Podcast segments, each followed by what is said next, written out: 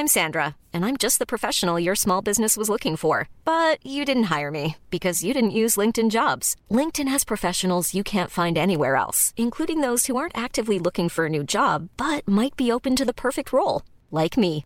In a given month, over 70% of LinkedIn users don't visit other leading job sites. So if you're not looking on LinkedIn, you'll miss out on great candidates like Sandra. Start hiring professionals like a professional. Post your free job on linkedin.com/people today. Mom deserves the best, and there's no better place to shop for Mother's Day than Whole Foods Market. They're your destination for unbeatable savings. From premium gifts to show-stopping flowers and irresistible desserts, start by saving 33% with Prime on all body care and candles. Then get a 15-stem bunch of tulips for just $9.99 each with Prime. Round out Mom's menu with festive rosé, irresistible berry chantilly cake, and more special treats. Come celebrate Mother's Day at Whole Foods Market. There's never been a faster or easier way to start your weight loss journey than with PlushCare. PlushCare accepts most insurance plans and gives you online access to board-certified physicians who can prescribe FDA-approved weight loss medications like Wegovy and Zepbound for those who qualify. Take charge of your health and speak with a board-certified physician about a weight loss plan that's right for you. Get started today at PlushCare.com/weight loss. That's PlushCare.com/weight loss. PlushCare.com/weight loss.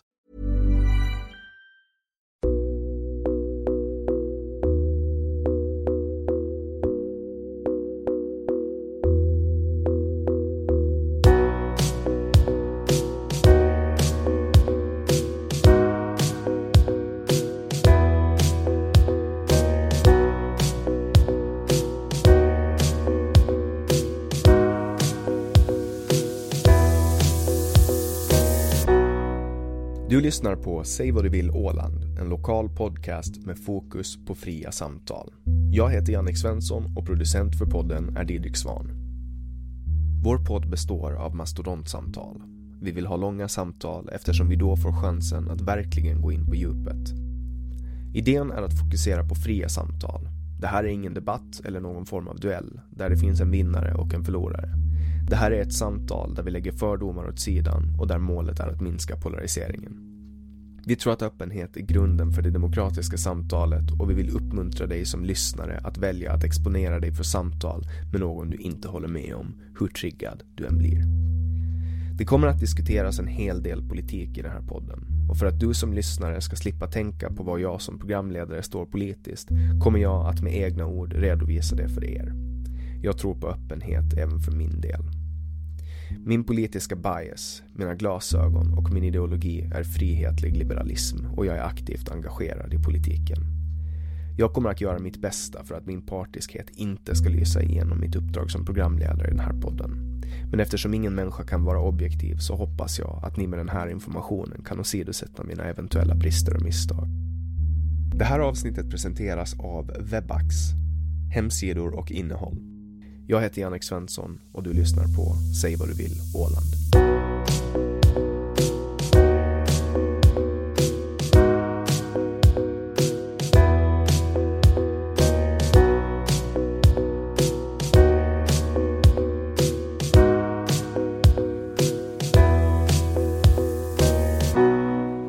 Pernilla Hägglund är en mångsysslare som du troligen stött på någonstans om du bott på Åland. Antingen som debattör på en teaterscen eller som DJ. Hon är en kreativ person som på fritiden volontärarbetar som viltrehabiliterare. När hon var 17 år fick hon sitt första barn och när hon var 19 blev hon under tragiska omständigheter ensamstående. Välkommen hit, Pernilla. Tack. Och det är ju ganska många frågor som dyker upp här initiellt. Till exempel, vad är en viltrehabiliterare? En viltrehabiliterare är en person som räddar och tar hand om och rehabiliterar vilda djur som har skadats eller blivit föräldralösa. Och det kan vara allt från kråkor till elefanter? Ja, det är väl mest fokus på våra skandinaviska vilddjur, ja. Kanske inte elefanter. Men kråkor, ja, och ekorrar, igelkottar, allt. Var kommer det här ifrån då? Alltså, det var för typ 9 år sedan tror jag det. Så var det någon som hade delat ett inlägg på Facebook där det var någon som hade skrivit att det var en typ andmamma som hade blivit påkörd Och att hennes 5 ungar stod liksom förtvivlat och hoppade runt i ett vattenkärv i hotell- och restaurangskolan. Och jag var så här, jag bara, men shit, jag måste göra någonting åt det här. Så jag får dit och bara lyckades fånga alla de här små 5 i en handduk, kasta in dem i trunken. Sen ska jag köra hem med dem och bara shit, ingen aning vad jag ska göra liksom. Men så kör jag hem och när jag sitter i bilen och kör så bara känner jag någonting som är på min fot liksom. Så bara tittar jag ner så här. Då har de här liksom, de hoppar runt som popcorn i min bil. Och då sitter det en så här nere på min fot. Sen mitt i allt kommer det en upphoppandes på axeln. Alltså det var liksom fågelungar som hoppade runt överallt i bilen. De bara tog dig som mamma i bilen? Jo, alltså de var inte längre i den här handduken som jag hade fångat dem i. Utan de bara poppade runt där. Men det var liksom mitt första rescue mission. Och efter det så kände jag bara att nej, men det här är något jag måste fortsätta med bara. Och hur gör du det i praktiken idag då?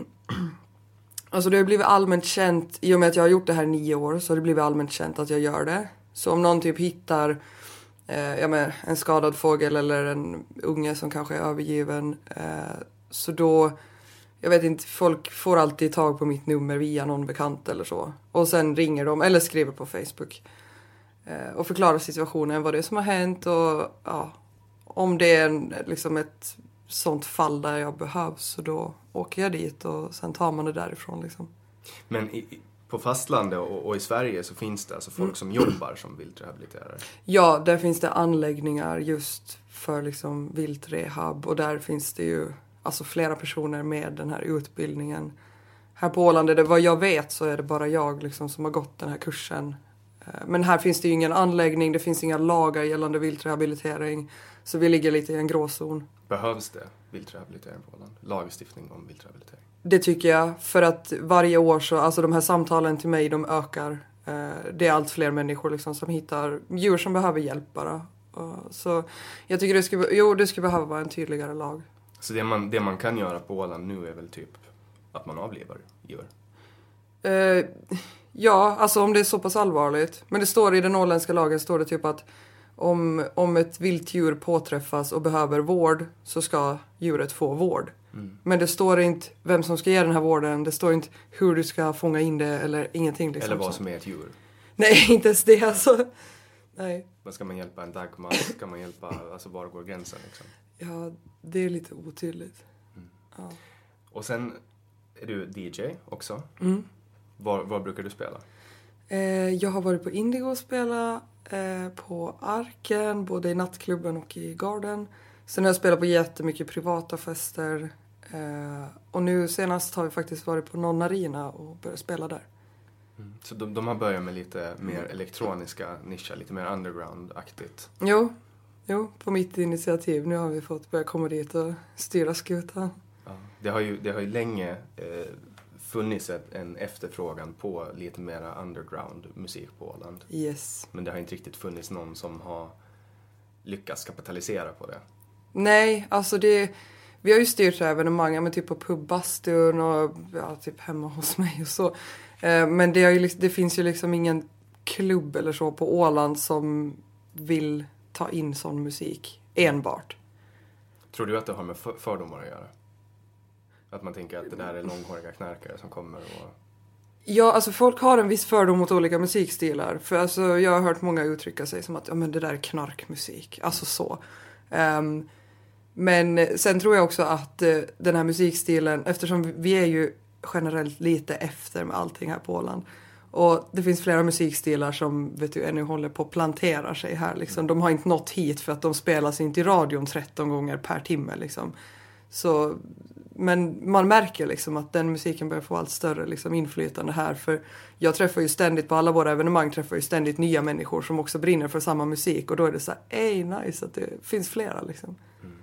Jag kommer ihåg i begynnelsen av Kino, alltså 2011-2012, så försökte ju de med lite mer alternativ musik. Men folk blev ganska arga på det. Att det var svårt att blanda den här lite tungare... typ deep house och den här icke-kommersiella musiken. Folk blev liksom irriterade på det. Jaha, är det så? Alltså jag hängde inte på Kino på den tiden. Eller jag var liksom inte med i svängarna då ännu för att jag var hemma och bytte blöjor. Ja, Kino var ju i sin prime när jag blev 18. Är det men sen dog det. Det var ju liksom, det var ju Arken döden och sen kom Kino och blev jättestort. Och sen stängde Arken och så öppnade de igen och då dog Kino. Jaha. Shit, jag var inte alls med då. Du missar ju utelivet. Jag missade det 18-19-åriga utelivet. Det var typ sen jag var 20 som jag kom i kapp. 2021. Och du blev mamma när du var 17? Ja. Hur var det att bli mamma när man var 17? Alltså, för mig hade det alltid känts helt naturligt. För att jag bestämde ju mig för att nu jag ska bli gravid liksom. Så för mig var det naturligt, men folk, alltså för var ju bara 16 när jag blev liksom gravid. Och det var ju jättemånga som alltså, var kritiska till det. Som var så här, men hur ska du klara av det där? Och herregud, du har sumpat ditt liv. Hur ska du någonsin få en utbildning nu? Liksom.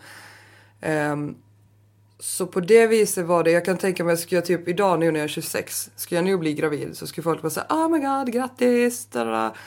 Men för 10 år sedan när jag blev gravid, då var det liksom...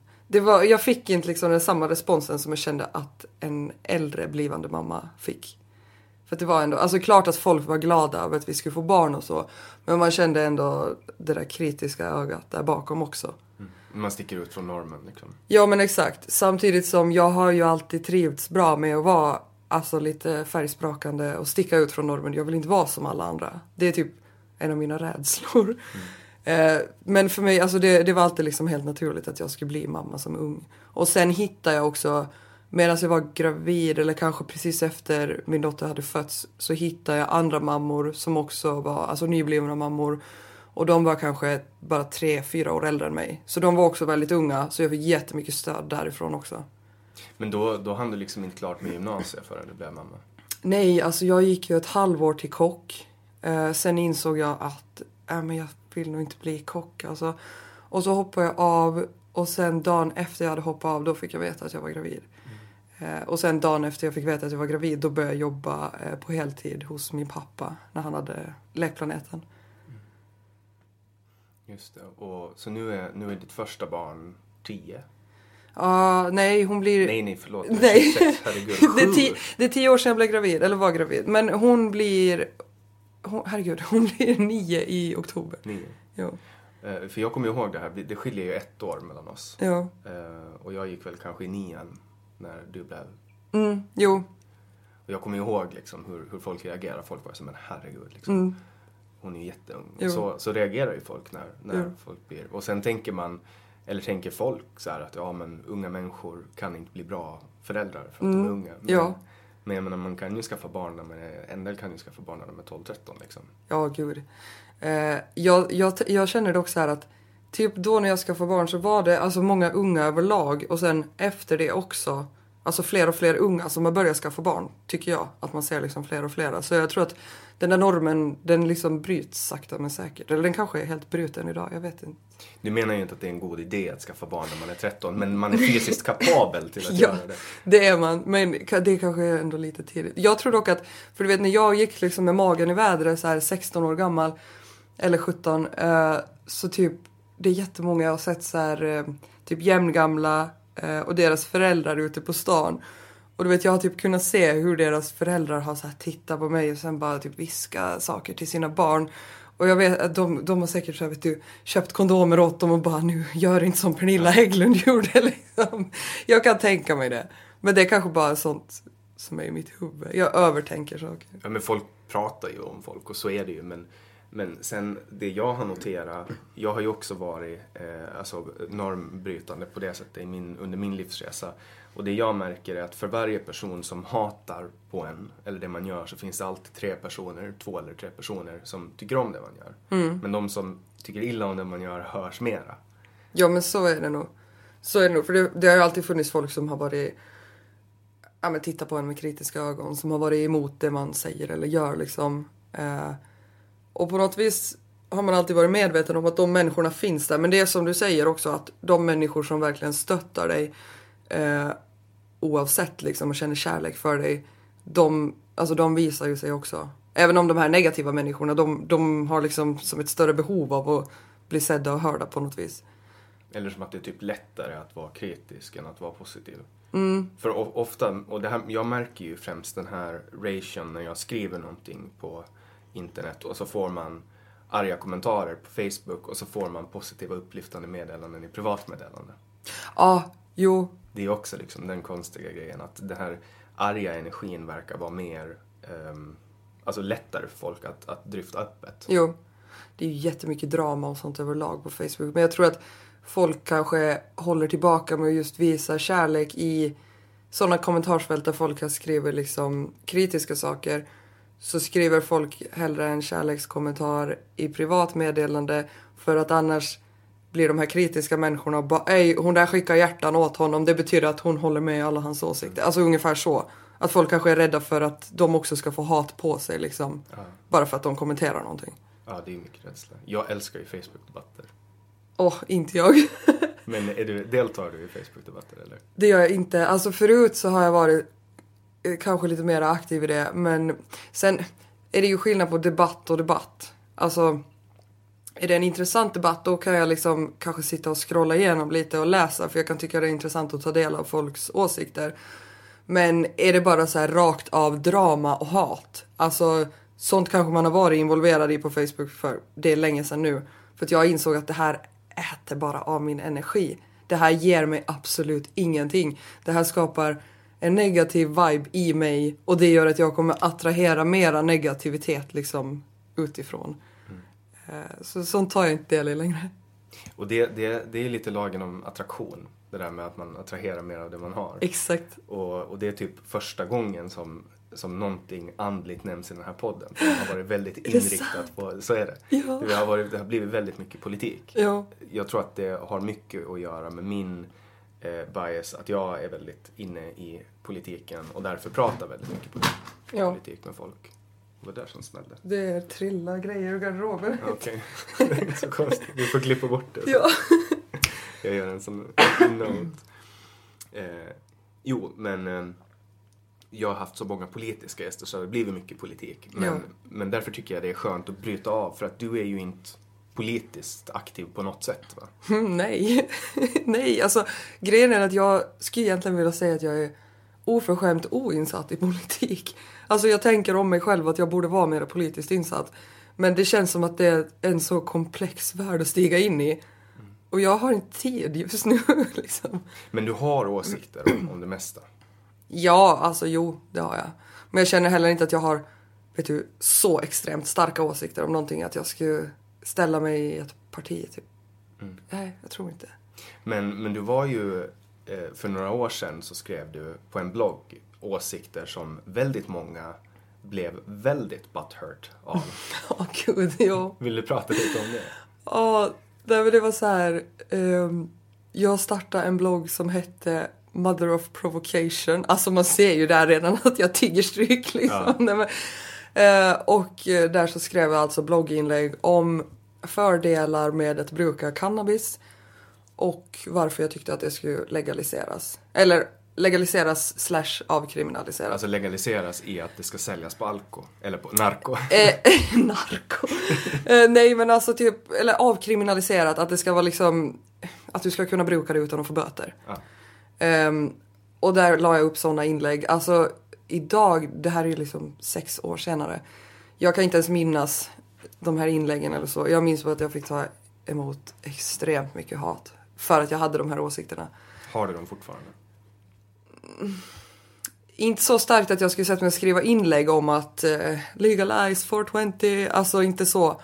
Men jag tycker fortfarande att alla och envar ska få bestämma vad man väljer att stoppa i sin kropp. Så länge du inte skadar någon annan så tycker jag att du ska få göra precis vad du vill. Så när din dotter blir 20 och hon säger att mamma, nu ska jag iväg till Amsterdam och röka cannabis. Vad skulle du säga då? Får jag komma med? Ja men du vet, min dotter är 20, då är jag bara 37. Ja. Och jag menar, när jag var 20... Okej, jag hängde inte med 37-åringar då. Nej, men alltså, det här är också en grej. Just det här med barn och drogsituationen liksom. Jag skulle ju hellre vilja att mina barn, kommer de i kontakt med någonting eller någonting, att de hellre pratar med mig och känner att de kan vara öppna och ärliga med mig. Än att de känner att det här måste de göra bakom ryggen på mig. Om det är så att de skulle komma i kontakt med någonting. Alltså på något vis. Men vad var det du frågade? Hur du skulle reagera om din dotter... Ja. Nej, jag skulle inte fråga om jag fick komma med. Men alltså jag vet inte, jag skulle väl bara ha ett snack med henne helt enkelt. Mm. Ja. För det kommer man ju inte undan. Barn, alltså jag kommer ju ihåg, du och jag var ju på samma festen när vi var 15-16 och drack öl liksom. Mm. Och då samlades man på Lilla Holmen, man hade med sig en låda öl i en sportbag. Ja. Och så stod man och så drack man liksom. Och vad var vi då, 15-16? Ja. Och det, så funkar det. Ja. Alltså barn, och så funkar det idag också. Mm. Barn väljer att ta skadliga substanser. Mm. Sen finns det ju forskning som säger att en hjärna är inte fullt utvecklad förrän man är 21 eller någonting. Jo. Att man ska inte ta någon form av sinnesförändrande substans förrän man har en utvecklad hjärna. Nej. Men ändå får man börja dricka när man är 18. Ja. Och folk börjar dricka när de är 15-16. Mm. Att ungdomen super är ju inget nytt liksom. Att ungdomen är intresserad av att testa droger är ju inte heller någonting nytt. Nej. Det har ju alltid funnits. Alltså, och finns det droger, då finns det folk som använder droger. Såklart. Sen tycker jag också att vi lever ju i ett samhälle där var och varannan tv-serie du ser på, var och varannan låt du hör på radion, de sjunger om att ta saker, de sjunger om olika namn på olika droger. Och i tv-serier, det finns alltid någon knarkare med i någon tv-serie. Alltså det finns liksom runt om oss så pass mycket. Så det är liksom... Det är ju kanske för att de existerar. Det existerar. Och sen inom det etablissemanget också. Alltså kollar man på typ hiphopmusiken så är det ju väldigt mycket. Alltså man pratar ju väldigt mycket om droger där. Nu generaliserar jag jättemycket. Ja men, Men det är ju mycket liksom. Och det har väl blivit någon grej. Alltså, jo. Att artister tar droger, det har ju skett så länge artister har varit en grej. Ja. Alltså man ska klara av pressen, man ska klara av det. Men sen har ju inte alla varit så öppna med det. Typ på 70-talet, då sjöng ju Eagles liksom Warm Smell of Colitas och liksom så här, prata runt det. Men idag sjunger man ju liksom mera rakt på, namedroppar etc. Men det som många pratar om är den här liberaliseringen av att människor får en liberaliserad bild av droger. Mm. Är det ett problem, tror du? Alltså, på vilka vis menar du liberaliserad? Alltså att folk blir mer öppna för att testa, för att man just konsumerar media och så där det finns mycket positiva... Jo, ja. Alltså grejen är den att ska du ta droger, då ska du ju veta vad du gör. Det är ju kanske där också lite av problemen ligger. Att jag tror att många vill testa för att de har blivit mer liberala just via saker de påverkas av, via musik eller medier och sånt. Och det gör att man blir nyfiken såklart. Då vill man testa. Men jag tycker att man ska alltid göra sin research. Alltså vad det än är du tänker stoppa i dig. Läs på om det. Googla allt du kan få upp om det. Om du absolut måste stoppa i dig någonting, då ska du veta vad det är och hur mycket du tar liksom. Det tycker jag är jätteviktigt. Och det är ju otroligt svårt i en svart marknad. För att nu kan man ju inte köpa lagliga droger. Man kan få det utskrivet från läkare. Såklart. Ja, jo. Nej, men alltså där tror jag problemet kan ligga med just att folk får en mer liberal syn på droger. Men överlag... Alltså, är det inte ganska naturligt egentligen att folk... får den här liberaliserade synen. För om du tänker så här, vi ungdomar, när vi började dricka när vi var 15-16, vi var nyfikna på hur det var att vara fulla, för att vi har sett våra föräldrar och andra vuxna människor dricka, antagligen sen vi var liksom små. Det har alltid varit liksom middagar och festsammanhang, folk dricker, det ser ut som att de har kul. Det är klart att vi också när vi blir äldre liksom blir så här, ja men hej, andra människor gör det här. Så det var ju förutbestämt att man pratade ju det när man var 13-14 om att man på sin 18-årsdag så ska man få dricka och man ska gå till Arken. Och det var ju liksom en grej man pratade om redan när man var 16 typ. Att när jag blir 18 och får gå på Arken. Alltså... Ja men exakt. Och där är liksom den här nyfikenheten. Och då blev det väl bara naturligt. Alltså, men det är klart att vadå, de gör det, de ser ut att gilla det. Varför ska inte jag gilla det? Då testar jag det också liksom. Och det är väl lite samma kan jag tänka med droger. Det som jag reagerar mest på var den här alltså skillnaden mellan det som de lärde oss i skolan om droger och det som människor som hade erfarenhet av droger sa. Alltså det var ju, alltså, pratar man med någon i skolan som när fältarna kom, då sa ju de att det här är livsfarligt, det är dödligt, det är liksom knark.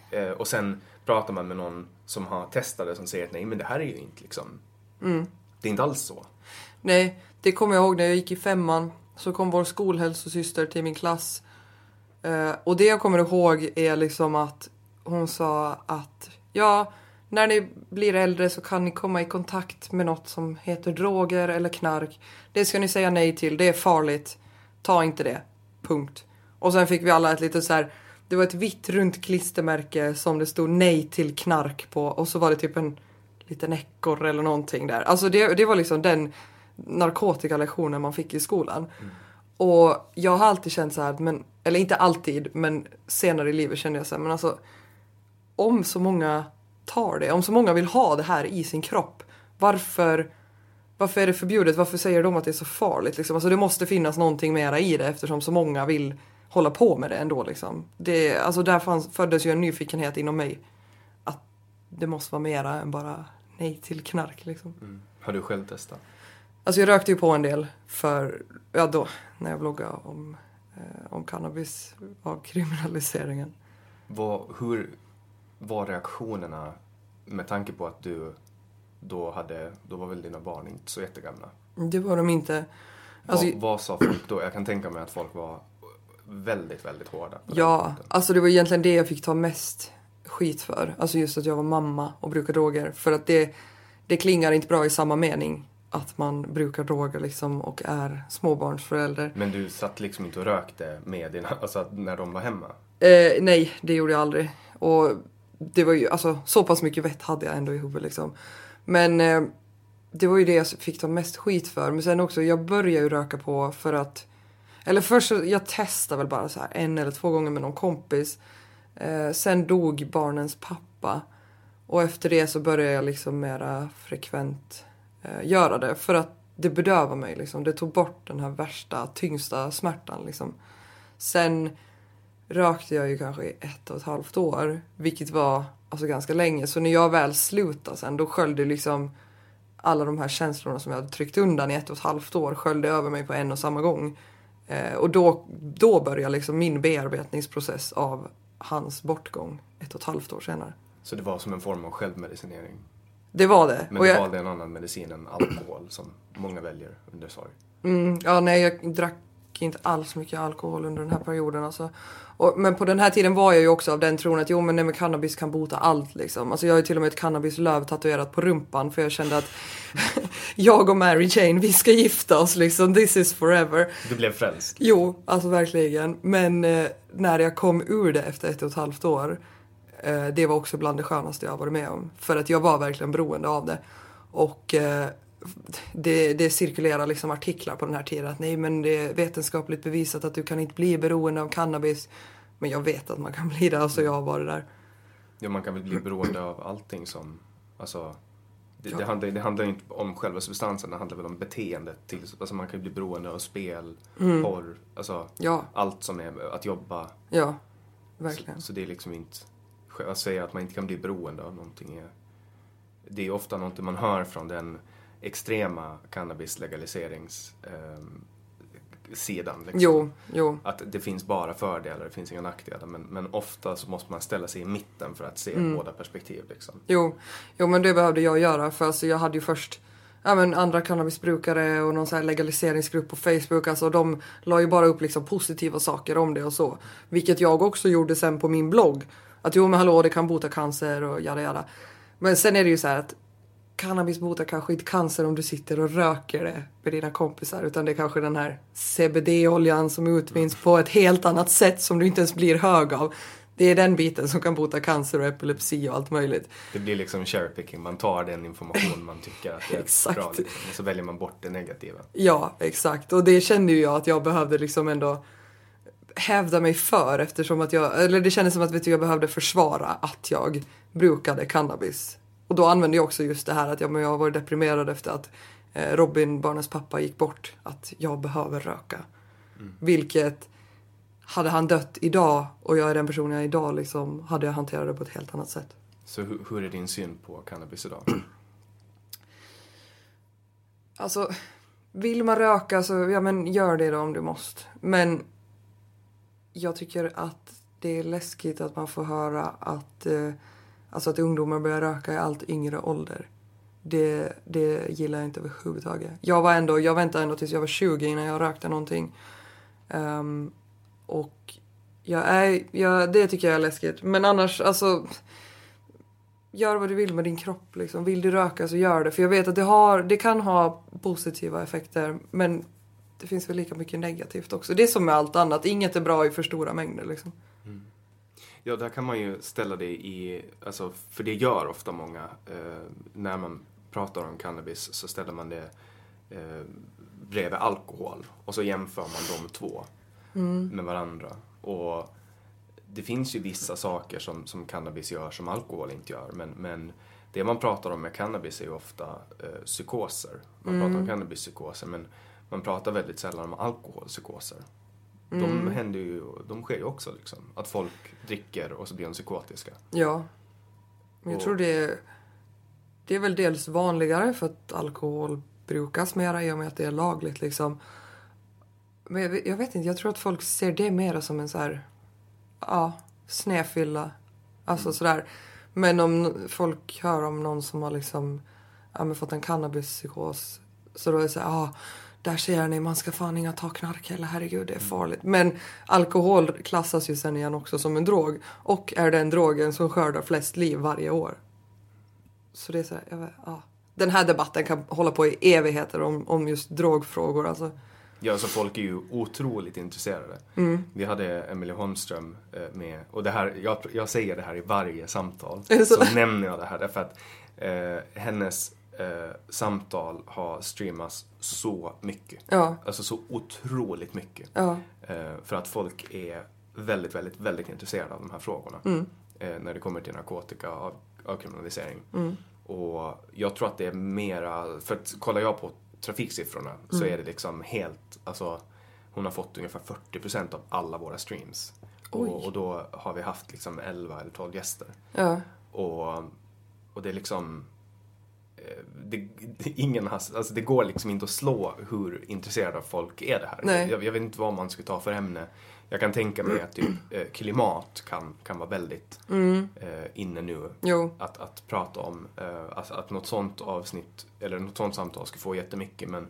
Men narkotikafrågan är, alltså, den berör väldigt, väldigt många. Jo, och men det är ju så aktuellt just nu också.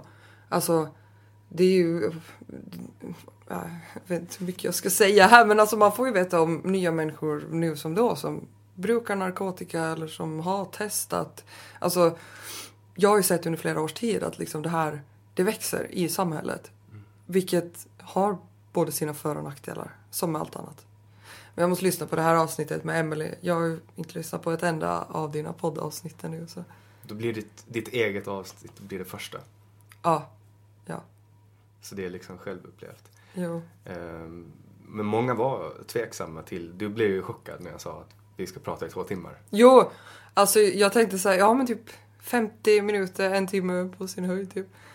Men det var jättemånga när jag och Didrik gick ut med den här idén, då blev folk så här 2 timmar, nej det är nog för mycket. Det är alldeles för mycket. Men jag såg liksom, kollar man på Joe Rogan i USA och kollar man på Navid Modiris podd i Sverige, hur kan vi hette den, så ser man att folk är intresserade av att lyssna på långformat. Ja. Och jag tänkte liksom att det kan inte vara skillnad på Åland och Sverige.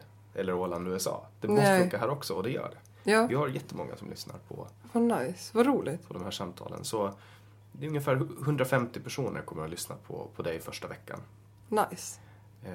Så på det sättet så tycker jag också att det är kul att få in någon som inte bara pratar politik. Nu har vi ju de facto pratat politik, för vi har pratat narkotikapolitik. Ja. Men ofta så tänker man ju att politik är system. Pratar man om system och förvaltning och budget, då pratar man om politik. Men det är ju de här frågorna som är politik egentligen. Ja, det är det ju. Och jag menar, vi hör när vi diskuterar småbarn också. Det är ju småbarnspolitik på ett sätt. Småbarnspolitik. Eller du förstår det, familjepolitik. Alltså vilket gulligt ord, jag ser framför mig en massa bebisar som går med kostym och portfölj in i lagtingshuset. Ja, okej, småbarnspolitik. Ja, eller föräldrapolitik. Eller, ja. Vi har pratat, vi har nämnt lagen om djurskydd. Det är väl djurskyddslagen som tar upp det där med viltrehabilitering. Jo. Och så. Men sen finns det ju kulturpolitik. Du har ju hållit på med teater. Jo, ja, teatern, ja. Du började när du var ganska liten, va? Ja, jag började teaterskolan när jag var 7, tror jag. Och jag gick väl i den tills jag var 14. Alltså det är ju så här 2 timmar en gång i veckan. Alltså sådana teaterkurser. Som jag gick på tills jag var 14, tror jag. Sen tog jag ett uppehåll. Ja, sen skaffade jag barn och allt det där. Men sen typ när jag var 19-20 så då tog jag upp det igen. Så nu i vuxna dagar har jag väl varit med alltså, lite större pjäser, haft lite huvudroller och sådär. Vilka pjäser har du gjort? Nu i höstas så var jag med på Stadshuset och gjorde Var god dröj, en fars i sjukhusmiljö. Som var, jag tycker den var jätterolig, det var många som tyckte det. Året före det så var jag en av huvudrollerna i Familjen Bra, som många hade svårt att förstå.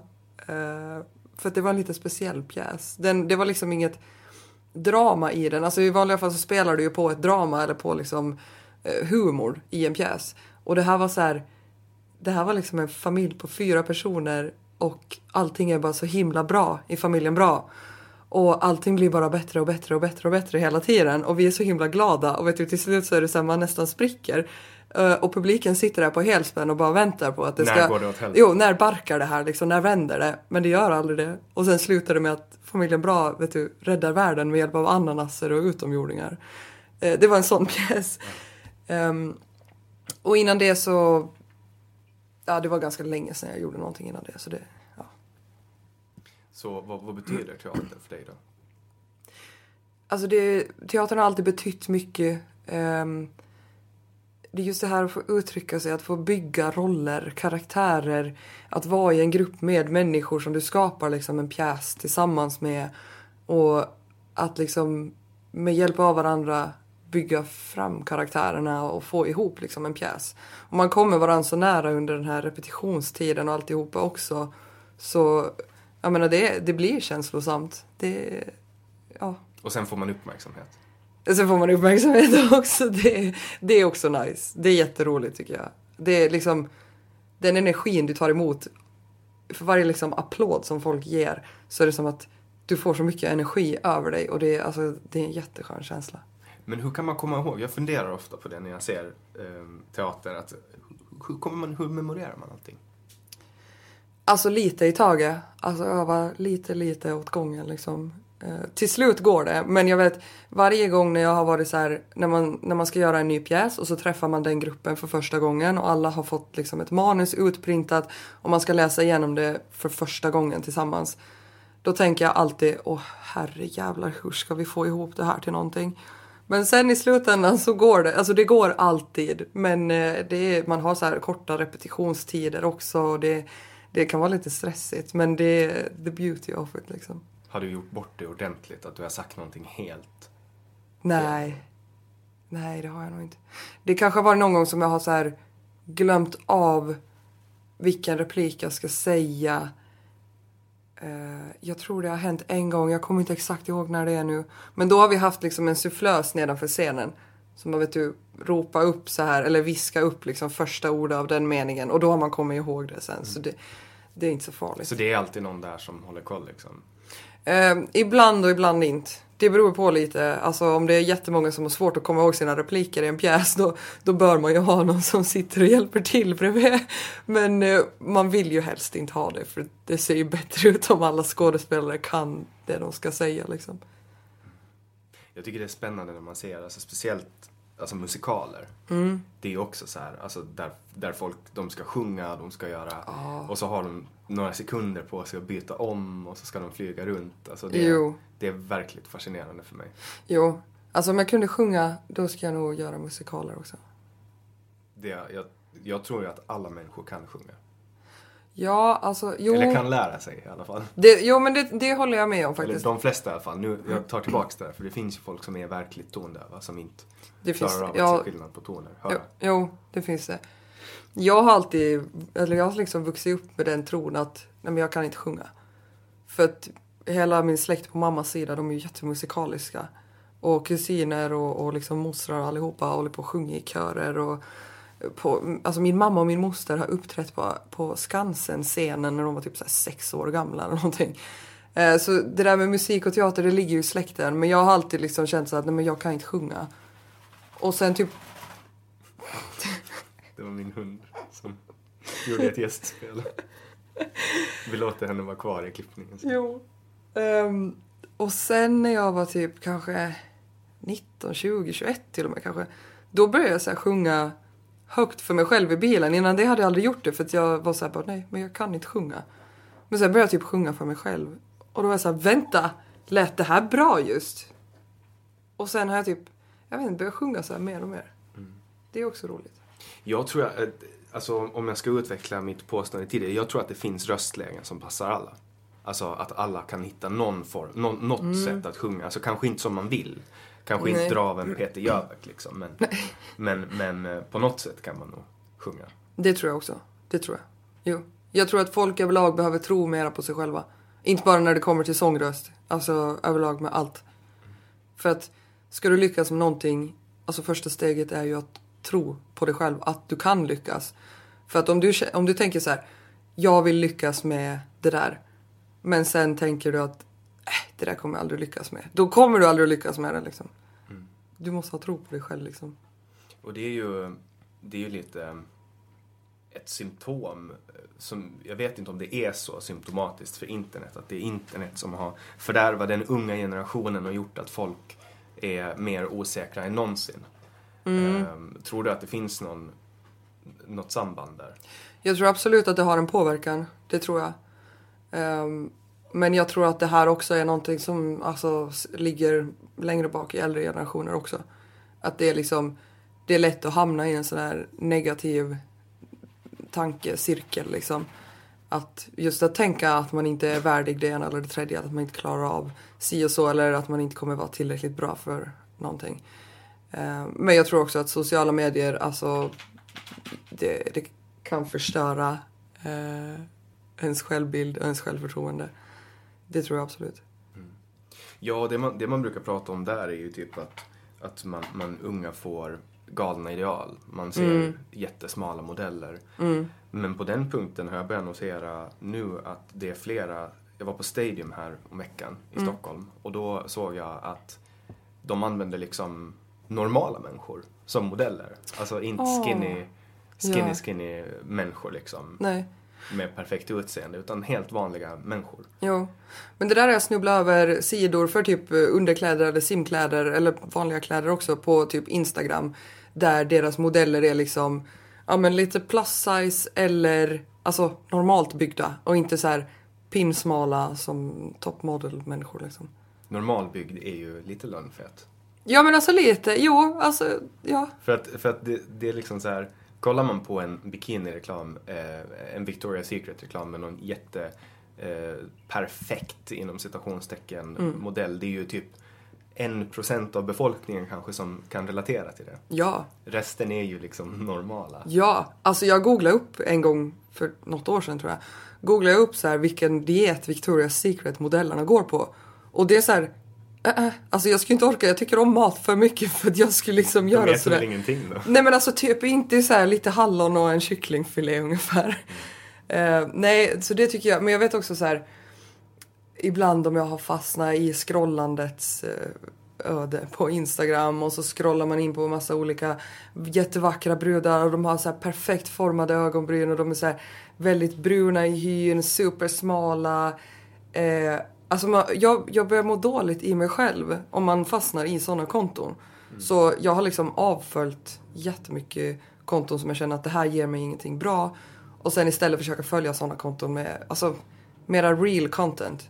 Mm. Ja. Man kollar liksom på det som återspeglar världen. För sociala medier så får man ju ofta se det bästa av människor. Ja, exakt. folk visar det som är bra men väldigt sällan det som är dåligt. Och det har väl kanske att göra med att börjar man skriva om allting som är negativt. Jag tycker ju inte om att läsa när människor håller på och skriver om hur hemska deras liv är. Nej, men det tycker inte jag heller om. Jag brukar dölja, jag tar inte bort folk från Facebook utan jag brukar bara dölja liksom. Jo. För att jag vet själv hur ledsen jag blir när jag ser att någon har tagit bort mig.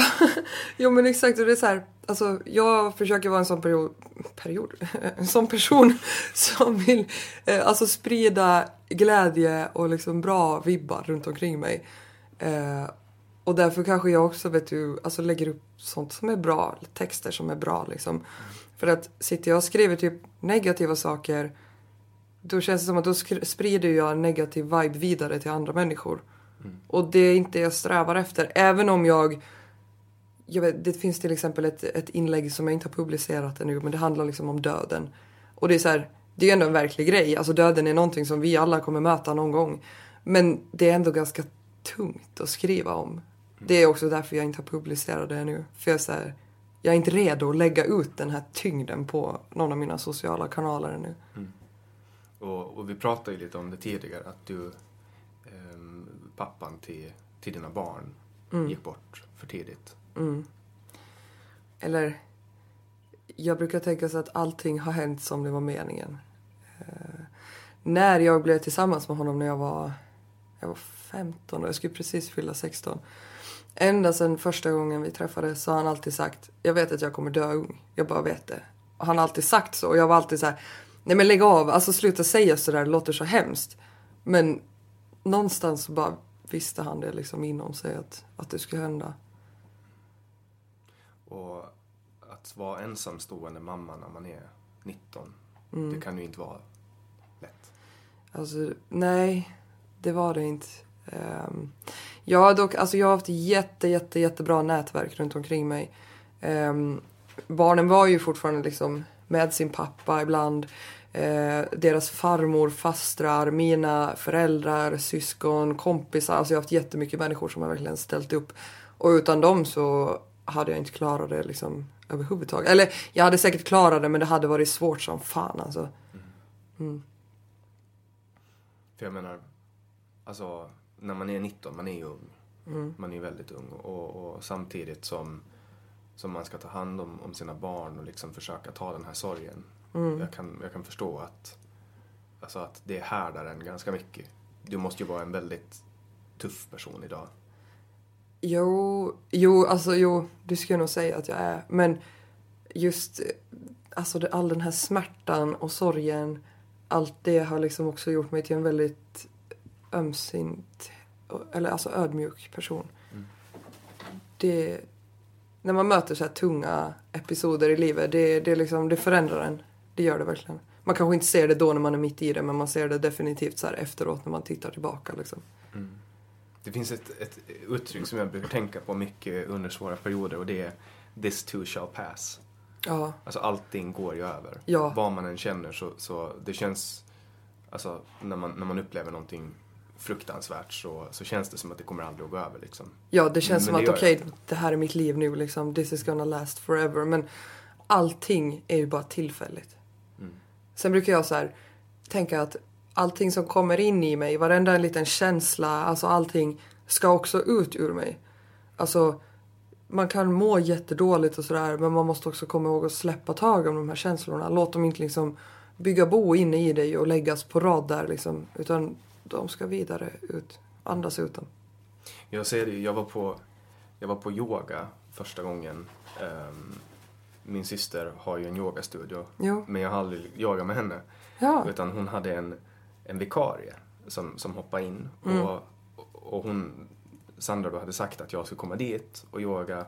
Och så sa hon, Kim heter hon, så kom hon fram till mig och sa hon, nu är det första gången du är här liksom, att du får tänka på att när man yogar så kan det ibland komma upp känslor. Ja. Att om det kommer, bara låt dem komma liksom. Ja. Och jag fattade ingenting, jag tänkte så, vad fan snackar hon om? Vadå yoga, man ska stå i någon konstig position och så ska man börja gråta. Och typ efter 15 minuter så kände jag liksom hur mitt adamsäpple blev liksom, börja, alltså jag fick tårar och blev så här och bara, vad är det här liksom? Och så försökte jag kämpa emot och så gick, och jag ville inte säga någonting efteråt. Nej. Men sen frågade jag Sandra någon vecka senare så här, men vad var det som hände? Varför blir det så där? Mm. Och då förklarar hon liksom att ja, men när man för jag började tänka så här på vetenskapliga orsaker. Vadå stå och spänna i någon konstig ställning? Vad skulle det göra att jag blir ledsen för? Ja. Men då sa hon att man liksom lagrar känslor i kroppen. Ja. Och så hinner man kanske inte bearbeta det för att man är så stressad. Och sen när man slappnar av, vad man än gör när man slappnar av, så bara så kommer det. Ja, då får det flöda fritt liksom. Ja. Och att det är typ någon form av bearbetning. Ja. Och det, på det sättet så, jag har ju en hatkärleksrelation till andlighet. Mm. För att jag är en människa som är vetenskapligt lagd. Ja. Och jag vill jättegärna inte prata om flum. Därför att jag är rädd vad människor ska tänka om mig. Ja. Men jag har ändå haft alltså, otroliga andliga upplevelser. Ja. Som har totalt förändrat sättet som jag ser på livet. Liksom. Ja. Jag har varit med om saker som jag inte kan förklara. Nej. Alltså, och det är bara sånt som jag har känt. Ja. Som jag har upplevt. Och det går liksom inte att förklara de här sakerna vetenskapligt. Vad är det som händer? Nej. Och om man kan förklara det på något sätt så är det väl typ att ett jättestort utsläpp av dopamin sker i hjärnan. Eller någonting sånt. Mm. Men vad är det som gör att det blir så? Det vet man. Och jag vet att du är också ganska mycket inne i det här med andlighet. Jo. Vad är andlighet för dig? Det är ganska brett, men vad är det för dig? Andlighet. Alltså, andlighet för mig är väl typ befintlig energi på andra liksom plan än det här fysiska tredimensionella planet som vi människor befinner sig på. Men jag skulle säga att jag är mer alltså spirituell. Mm. Och spiritualitet för mig, det är liksom medvetenheten om energier. Medvetenheten om att du är energier, dina tankar sänder ut energier. Att alla atomer i din kropp vibrerar liksom av energi. Och medvetenhet om att det du tänker, det du säger, det du gör blir liksom som, vad heter det, vattenringar. Alltså, ringar på vattnet. Ja, exakt. Det påverkar din omgivning och det du sänder ut är det du får tillbaka också. Mm. Jag lever ju liksom under karmalagen och the law of attraction. Alltså det är de två största lagarna jag följer. Och du pratar om vibrationer, och det som är intressant när man pratar om vibrationer, för att det finns ju den skola av vetenskap är väl kanske metafysik som ligger närmast där. Ja. Och kollar man långt bak, alltså 200 år, 300 år tillbaka, så fanns en herre som hette Emanuel Swedenborg. Mm. Och han pratade om darrningar. Om vibrationer. Ja. Och han var liksom inne på det här med vibrationer och energi. Och han var liksom en vetenskapsman som gjorde en helt galen resa från att vara en prästson som liksom var jättevetenskapslagd till att bli helt frälst av det andliga. Och så slutade med att han gick runt 80 år gammal på Stockholms gator och pratade med döda. Okay. Och kunna typ få så här analklåda när han träffade någon som var jobbig, någon annan som var jobbig och sånt. Och han gjorde en bibeltolkning. Hatar det spökena, ja. Kommer och ger dem honom. Jag läste en bok om honom, och det var liksom, det var intressant, för att när jag har läst jättemycket historiska biografier. Mm. Och när man kollar på de här människorna som har påverkat jättemycket, alltså vetenskapsmän, musiker, artister, folk som har gjort viktiga saker, politiska ledare, kungar etc. Mm. Så har i princip alla haft någon form av relation till den här tredje delen, alltså den icke-fysiska andliga delen. Mm. För man brukar ju prata om den fysiska människan och sen psyket, och sen brukar man prata om den andliga. Ja. Och alltså, när jag förklarar andlighet för människor, för att det är jättesvårt att prata om det här utan att bli klassad som alltså folk undrar ju ibland om man har käkat svamp, om man skulle sitta och försöka förklara sina spirituella upplevelser för en människa som inte alls är öppen för det. Alltså sånt har jag gett upp för länge sedan. Men man kan alltid fråga någon, och det brukar jag göra så här, jag kan fråga dig nu så här, har du någonsin suttit någonstans och känt att du har blivit iakttagen? Jo. Och det har de flesta kan relatera till det. Mm. Hur vet man att man blir iakttagen?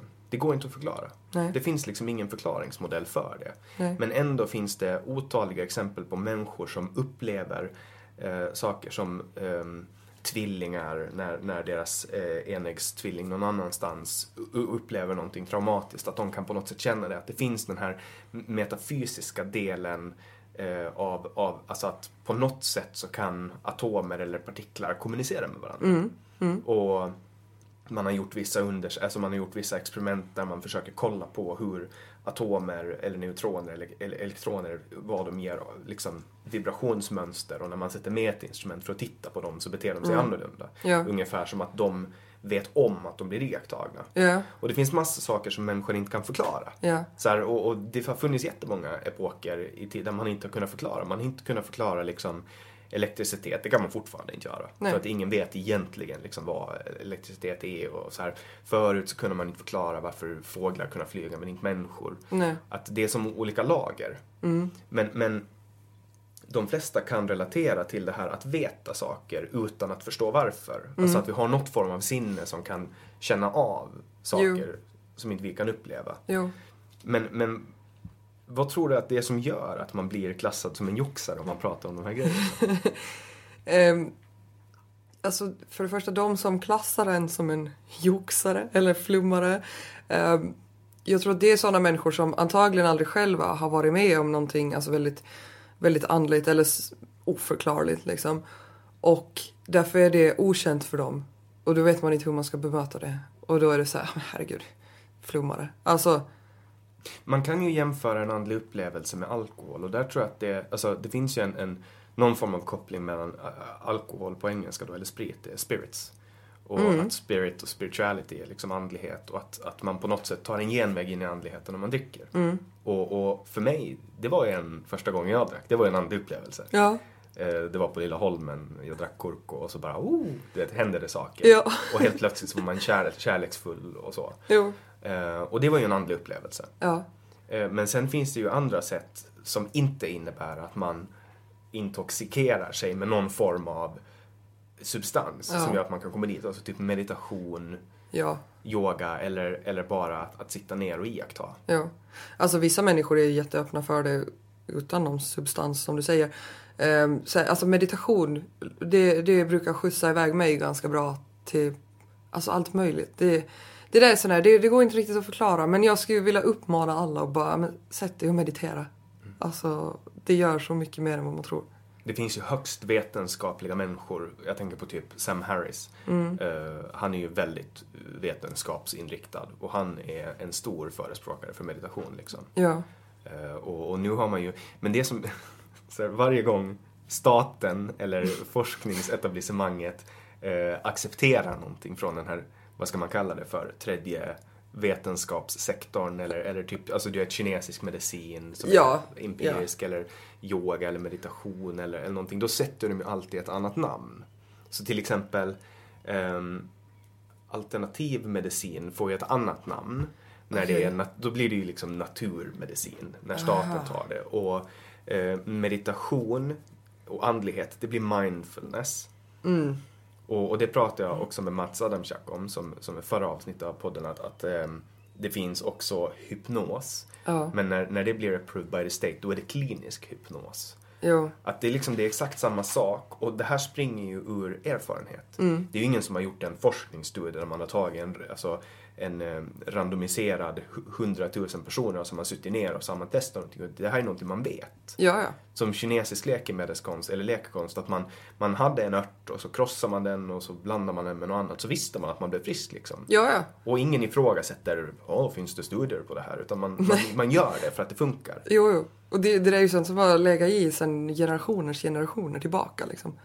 Men sen i takt med att världen växer så, alltså det finns ju så mycket skeptiska människor också. Mm. Ja, men typ som jag säger, nej men det där funkar inte, det där tror jag inte på, det där är inte sant. Senast i helgen så, jag var på en fest, jag minns inte exakt vad det var vi pratade om, men då var det en kompis där som satt och här är jag, nej jag tror fan inga på det, nej jag måste se det med egna ögon innan jag kan tro på det där. Mm.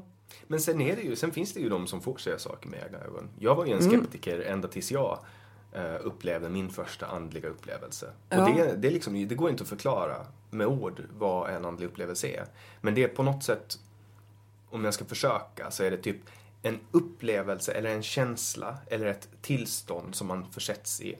Som på en gång förändrar hela sättet man ser på världen. Och utifrån den förändringen så ändrar man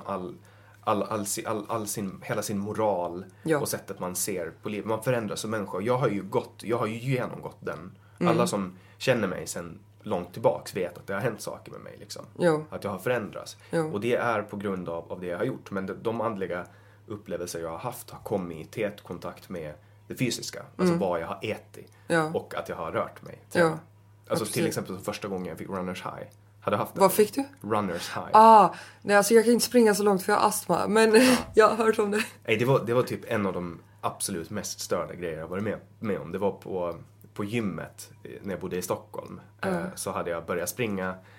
Och av någon anledning så hade jag liksom fått upp min kondition så pass mycket att jag klarade av att ta mig igenom den här gränsen. Alltså jag tror jag hade sprungit 9 kilometer eller någonting. Det var längst där jag någonsin hade sprungit. Och det var hårt. Alltså hård takt. Alltså riktigt snabbt. Och helt plötsligt, jag hade ont och jag bara kämpade mig igenom det. Jag lyssnade på Pendulum. Det var alltså riktigt snabbt. Och sen helt plötsligt bara så började bak i ryggen och i mellangärdet. Och så var det en varm känsla som spred sig i kroppen. Och helt plötsligt så kände jag liksom inte av smärtan i benen längre. Jag kände inte av smärtan i lungorna. Och det var liksom, alltså det var det skönaste jag varit med om i hela mitt liv. Så här, rakt igenom eufori? Absolut, rakt igenom eufori. Och sen liksom, det höll på i kanske 1 minut och 20 sekunder eller någonting. Och sen försvann det. Och i flera timmar och dagen efter så var jag helt avslappnad i kroppen och jag mådde så bra. Nice. Och det var en andlig upplevelse. Och den var ju på något sätt kemiskt uppbyggd. Men jag tror inte att det finns någon gräns mellan andlighet och kemi. Det är allt det där händer i hjärnan. Det gör det. Alltså, jag tror att alltså, vi människor, vi behöver såna där upplevelser. Vi behöver den här euforin. Vi behöver spirituella upplevelser. Vi behöver orgasmer. Vi behöver det här för att vi behöver känna att vi är kapabla och känna. Och för att vi inte ska glömma bort hur mycket vi kan känna. För att världen kan vara ganska avtrubbad ibland. Alltså just såhär, man lever bakom skärmar. Och alltså jag tänker att relationer kan bli ganska ytliga. Alltså det kan bli liksom ytligt bara överlag. Och därför behöver vi behöver komma ihåg liksom vad vi är för varelser. Att vi är kapabla till att känna så himla mycket. Jag älskar ju att dyka in i känslor. Alltså det, även fast de är jobbiga. Jo. Alltså jag har ju varit igenom ganska mycket tunga känslor. Nu är det så här, skulle jag uppleva någonting jobbigt, alltså min approach till det är väl liksom att inte vara så här, nej, nu kommer det en jobbig känsla, shit, det här vill jag inte känna liksom. Utan bara vara så här, okej, sitt med det. Låt hela den här känslan komma in i mig och sitt med den. Och istället för att känna ett förakt mot den känslan, vad händer om jag känner en kärlek för den känslan istället? Fast den är jobbig, den kan fortfarande liksom skava inom mig. Men om jag älskar den här känslan så då kan den vandra vidare liksom snabbare sen. Och så kan jag se den bara fara iväg så här. Och så, men då kan jag tacka för att jag fick känna den här känslan. Tack för den upplevelsen. Men nu behöver jag inte den längre. Liksom. Hej då, nästa. Det där påminner mig om en meditation jag gjorde för kanske 2 år sedan. Det var en sån här typ, alltså jag skulle träffa mitt skugg. Ja, det här låter så flummigt. Men det är ganska, hjärnan gillar ju bildliga berättelser. Och har väldigt lätt för att ta dem. Men meditationen gick ut på att jag skulle först visualisera mitt överjag. Alltså det som representerar allt det goda i mig och det bra. Och då liksom visualiserar jag mig själv som en jättevacker människa i vita kläder och den representerar allt som var bra i mig.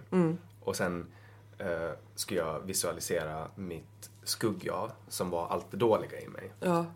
Och då såg jag en jättetjock och blek och ledsen och ful person. Och så ska jag, det var någonting med att jag skulle åka ner i en hiss och så ska jag träffa mitt skugga. Och så skulle jag se mitt överjag krama om mitt skuggjag. Och du vet, bara acceptera och säga så här, jag älskar dig, du vet så. Och då på något sätt så tanken med den här meditationen var att man ska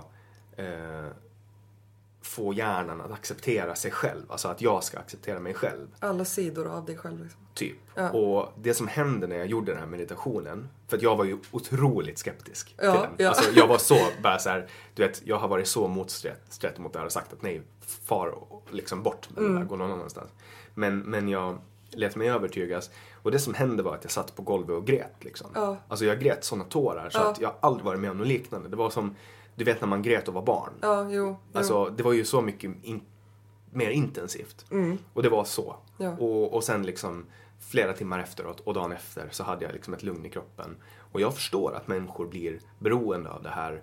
Kastar sina jeans åt fanders och åker till Indien och dansar runt någon lägereld liksom. Ja. Jag förstår det, för att jag förstår att man kan bli beroende av den andligheten som man upplever. Jo, alltså det tror jag absolut man kan bli. Och jag måste få dela med mig på tal om meditationer. Jag hittade ett fotografi, alltså ett fysiskt pappersfotografi på mig själv när jag var typ 13-14 kanske. Hade typ så här svart hår, var lite... Ja men du vet, i den åldern, alltså vad hade man koll på egentligen? Man trodde att man hade koll på allt, men det var en väldigt confusing time alltså. Och du vet, jag satt mig med det här fotot framför mig och meditera och vet, visualisera att dagens jag gick tillbaka till 14-åriga jag. Och jag bara stod och höll om mig själv och sa till mig själv liksom att alltså lilla gumman, du har ingen aning om vilket jävla äventyr som väntar dig. Alltså, ta det lugnt och bara andas. Allting kommer bli bra. Allting kommer ordna sig liksom. Och jag bara sitter där och mediterar och bara håller om mig själv och gråter. Och kände verkligen hur mitt 14-åriga jag inom mig själv liksom bara tackar mig själv. Alltså, det var en sån flummig så här, lite Inception-upplevelse. Men otroligt helande. Alltså, det är ju svårt att förklara för människor vad man upplever när man gör det. Mm. Och jag tror inte att man alltså egentligen behöver veta, alltså vetenskapligt vad det är som händer. Jag tror bara att när man gör de här meditationerna, att man liksom lägger man hjälper hjärnan att bearbeta. Ja. Alltså för att hjärnan pratar ju i bilder. Ja. Om jag säger gurka till dig, då tänker du på en gurka. Och du kan liksom inte sluta tänka på den gurkan. För att det är så hjärnan funkar. Ja. Att man ser allting i bilder. Jo. Och... Jag vet inte om, alltså mitt behov av att försöka bevisa att det här funkar. Alltså till exempel, det finns, om man tar religion som exempel, det finns vetenskaplig forskning som visar på att människor som har en tro, en stark tro, och då spelar det ingen roll om vad det är för tro, om det är hinduism eller om det är kristendom eller buddhism, så lider man av mindre ångest. Mm. Att har man en stark tro på någonting och liksom kan underkasta sig den här tron och bara lägga över ansvar i händerna på tron, så har man mindre ångest. Ja. Och det är ju en ganska bra ett bra argument i att varför man ska gå med i en kyrka eller något sånt. Men gäller det bara liksom religiösa tro? Eller? Det kan vara naturen, det kan vara, jag tror att man står fri, alltså, så länge man har en tro, att det kan vara de karmiska lagarna. För att ofta så kommer ju en tro eller en religion, det är ju skillnad på det, men det kommer ju ofta med en set av moraliska principer som man ska följa. Kristendomen kommer ju med de 10 budorden. Jo.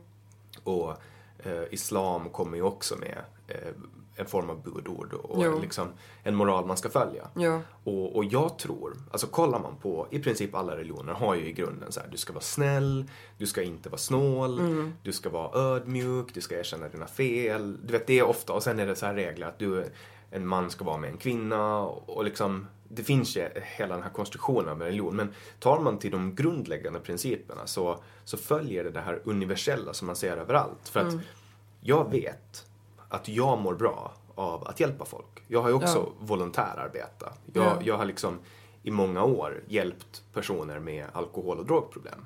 Och det är helt på volontärbasis. Ja. Och när jag gör det, när jag viger några timmar åt det i veckan, så mår jag bra. Ja. Alltså det ger mig mera än vad jag skulle få om jag skulle göra någonting som jag annars njuter av att göra. Till exempel gå ut och springa eller spela tv-spel eller vad som helst liksom. Jag gör hellre det här för att jag får en avkastning, en andlig avkastning. Ja, precis. Som inte går att mäta. Nej. Och jag kan tänka mig att det är samma med ditt engagemang för djur, alltså viltrehabilitering.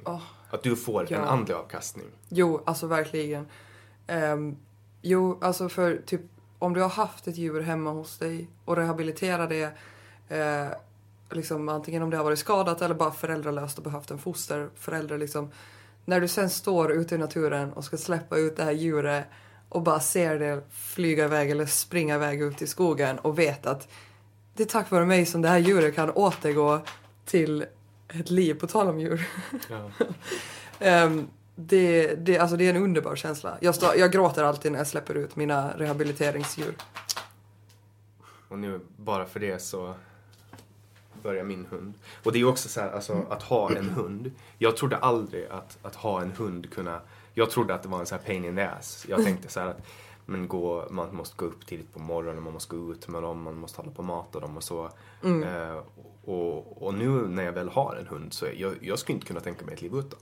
Alltså det är så här helt otänkbart. Ja. Att jag inte skulle ha den här lilla underbara individen i mitt liv som jag bara får ha och hon är alltid glad. Ja. Och alltså jag skulle ta en kula för henne om någon skulle vilja skjuta henne. Ja. Alltså, nej men alltså djur är verkligen alltså ovärderligt. De älskar ju så villkorslöst. Alltså det...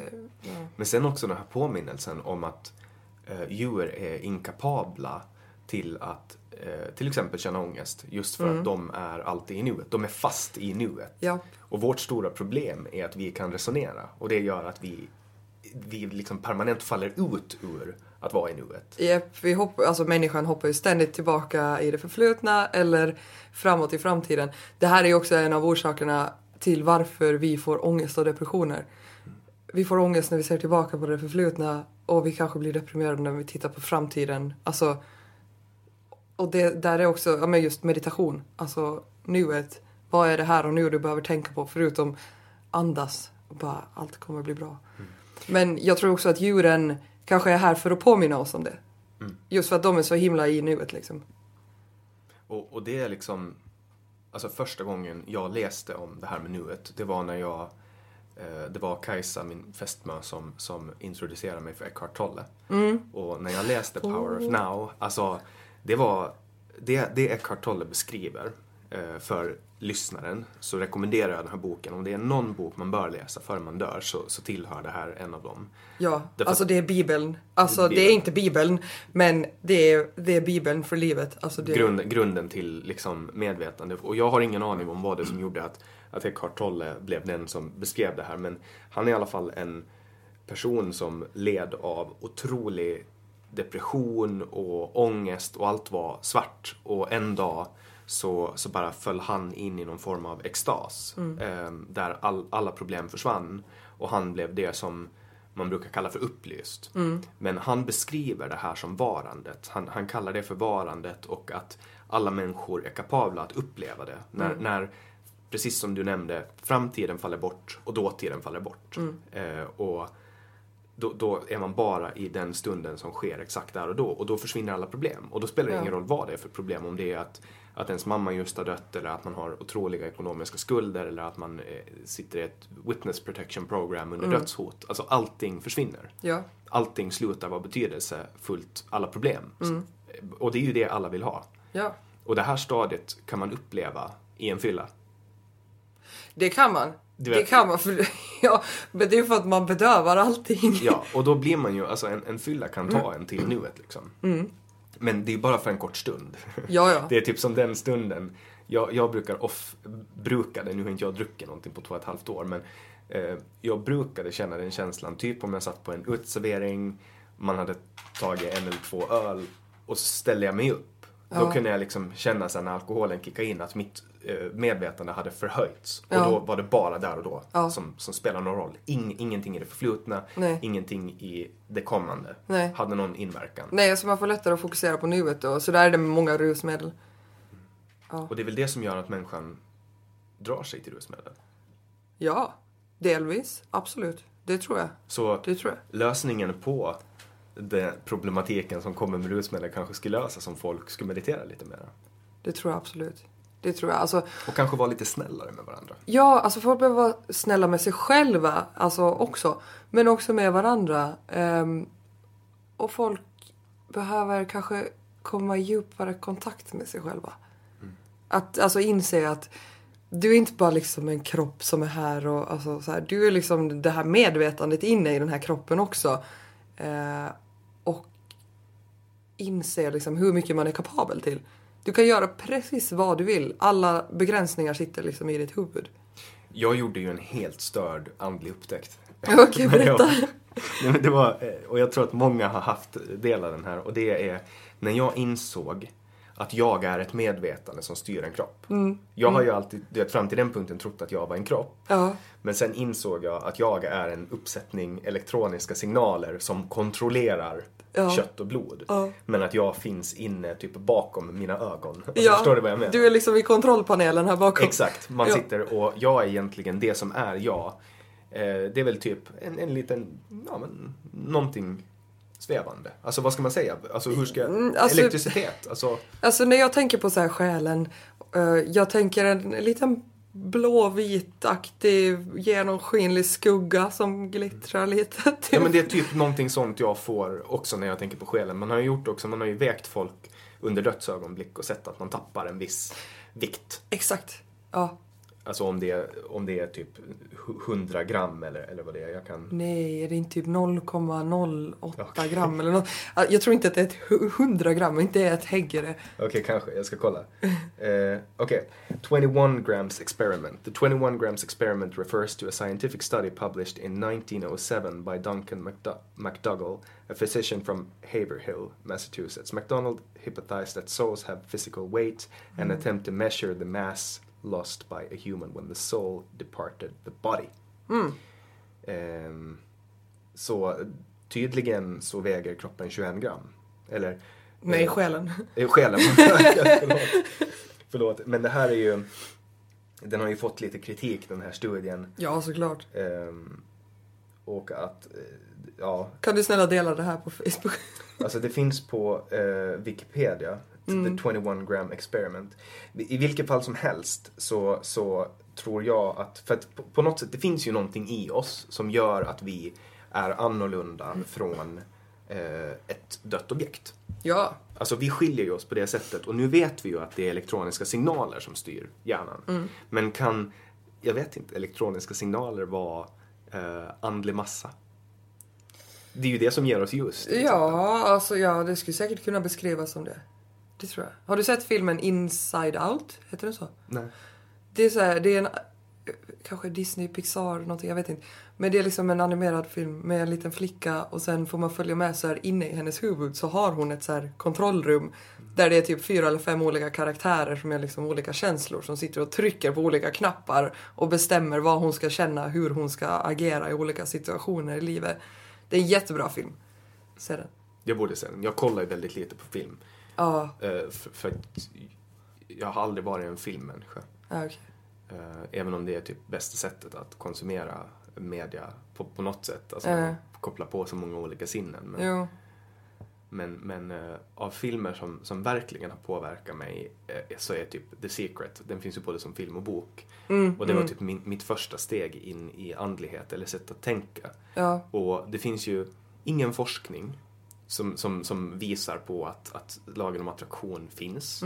Men de allra flesta som går in för det här och tror på det här, så förändras, deras liv förändras. Ja. Vad tror du att det beror på? För att den blev ju skitstor när den kom. Nej men alltså det här är ju också så här med energier. Alltså det du tänker och känner och fokuserar på, det sänder ut en viss vibrationsfrekvens. Alltså man vet ju, det här är ju faktiskt vetenskapligt bevisat, att positiva tankar, positiva känslor har en högre frekvens än negativa känslor, ord och tankar.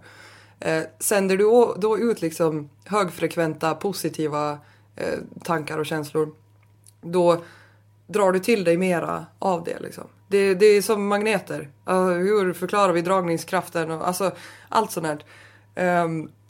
Så det, jag tycker egentligen inte att det är konstigt. Men innan jag själv introducerades för liksom attraktionslagen, alltså när man steg in i den världen, då var det ju så här, nej men shit, funkar det här verkligen? Men sen har man ju varit efter liksom fått bevis på det, att oh my god, det funkar. Och det stärker ju ens tro ännu mera. Och då kan man sen liksom attrahera ännu större, mera saker. Jag gjorde faktiskt det senast här för typ en månad sedan ungefär. Så jag har varit lite så här semi-trött på ett jobb som jag har haft nu i 2 år. Och så har jag suttit och tänkt typ i 2-3 månader kanske att fan, hur ska jag hitta ett jobb som passar mig? Det kommer inte att finnas någonting liksom, för det känns som att jag har för höga krav på ett jobb liksom. Och sen en dag så kom jag på mig själv och bara, men så där kan jag inte sitta och tänka. Jag måste ju vända det här och tänka att det kommer dyka upp ett jobb som är perfekt för mig liksom, som passar alla mina kriterier. Dagen efter så hittar jag en jobbannons på AMS hemsida där jag aldrig tidigare har hittat någonting. Och nu ska jag börja jobba där om några veckor. Ja, det... Sen får man kalla det liksom ödet eller vad man vill. Men alltså, jag tänker att det är law of attraction. Jag kan se liknande också. Alltså min kusins hund blev utsatt för en hundattack. Mm. En annan hund bet hennes lilla vovve. Och då började en rädsla växa i mig. Mm. Att min hund skulle bli biten. Och 3 veckor senare blev min hund biten. Oh, ja. Och det är så här, jag har aldrig tänkt på det innan. Det har aldrig liksom slagit mig att min vita, lilla, underbara fluffboll skulle kunna bli biten. Mm. Och sen blir min kusins hund biten och så tänker jag på det och är konstant rädd för det och sen händer det. Ja. Alltså det känns också på något sätt, det brukar man ju prata om, att det man tänker på attraherar man. Ja. Och jag vet inte om det är så, men jag kan se många gånger i mitt liv att när jag har tänkt väldigt mycket på någonting så händer det. Och det finns dokumenterat, litterärt dokumenterat, att människor som har blivit rika har gjort det. Och då tänker jag på Napoleon Hill som... 30-40-talet skrev en bok som heter 50-talet kanske, som heter Think and Grow Rich.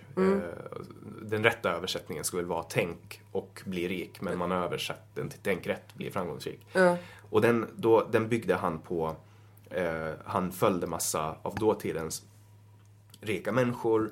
Alltså han intervjuade massor, alltså 50, 60, kanske 100, jag vet inte, många miljonärer, dollarmiljonärer och liksom på de här intervjuerna som han gjorde under många år så kunde han liksom dra ut ett visst beteende som han såg hos alla som hade blivit framgångsrika pengamässigt. Och nu pratar vi bara på det materiella, inte på det andliga eller hur lyckliga de var. Jag tror inte att pengar gör att man blir lycklig, men han såg i alla fall att det fanns ett visst mönster. Och så skrev han den här boken Think and Grow Rich. Och där finns liksom en uppsättning regler. Där en av dem är affirmationer. Ja. Man ska affirmera, man ska upprepa för sig själv till exempel. Jag duger, jag är vacker, jag är bra på det jag gör. Jag kommer att bli framgångsrik och jag drar till mig pengar. Ja. Det var en av reglerna och det är också grunden för att man ska utöva lagen om attraktion. Exakt. Men som i ditt fall då, din kusins hund blev biten och efter det så har det skapats en känsla som har lett till en tanke inom dig att jag vill inte att min hund blir biten, jag vill inte att min hund blir biten, jag vill inte att min hund blir biten. Men det har ju sen gjort att din hund blev biten. För att du har sänt ut den där rädslan liksom, och då kom det tillbaka. Ja, och de säger i The Secret är att universum svarar, din vilja är min lag. Men att universum kan liksom inte se skillnad på en negativ och en positiv tanke utan ger det man ber om. Ja men exakt, så där tror jag man får ju också vara noga med och liksom, alltså just när det kommer så här negativa tankar, för att man kanske inte alltid är helt medveten om att oj, där kom det en negativ tanke. Att istället för att jag vill inte att min hund ska bli biten så kan man ju vända det till att jag vill ha en glad hund bara. Eller alltså någonting annat liksom bara positivt. Som inte alls är något fokus på det där bitandet eller någonting. Alltså man kan ju vända allting till något positivt. Men sen tänker jag också att allting som existerar materiellt idag har börjat som en tanke. Som till exempel, bara ett exempel som är väldigt lätt att relatera till för de som lyssnar. Den här podden, den börjar med en tanke. Ja. Den börjar med att jag tänkte...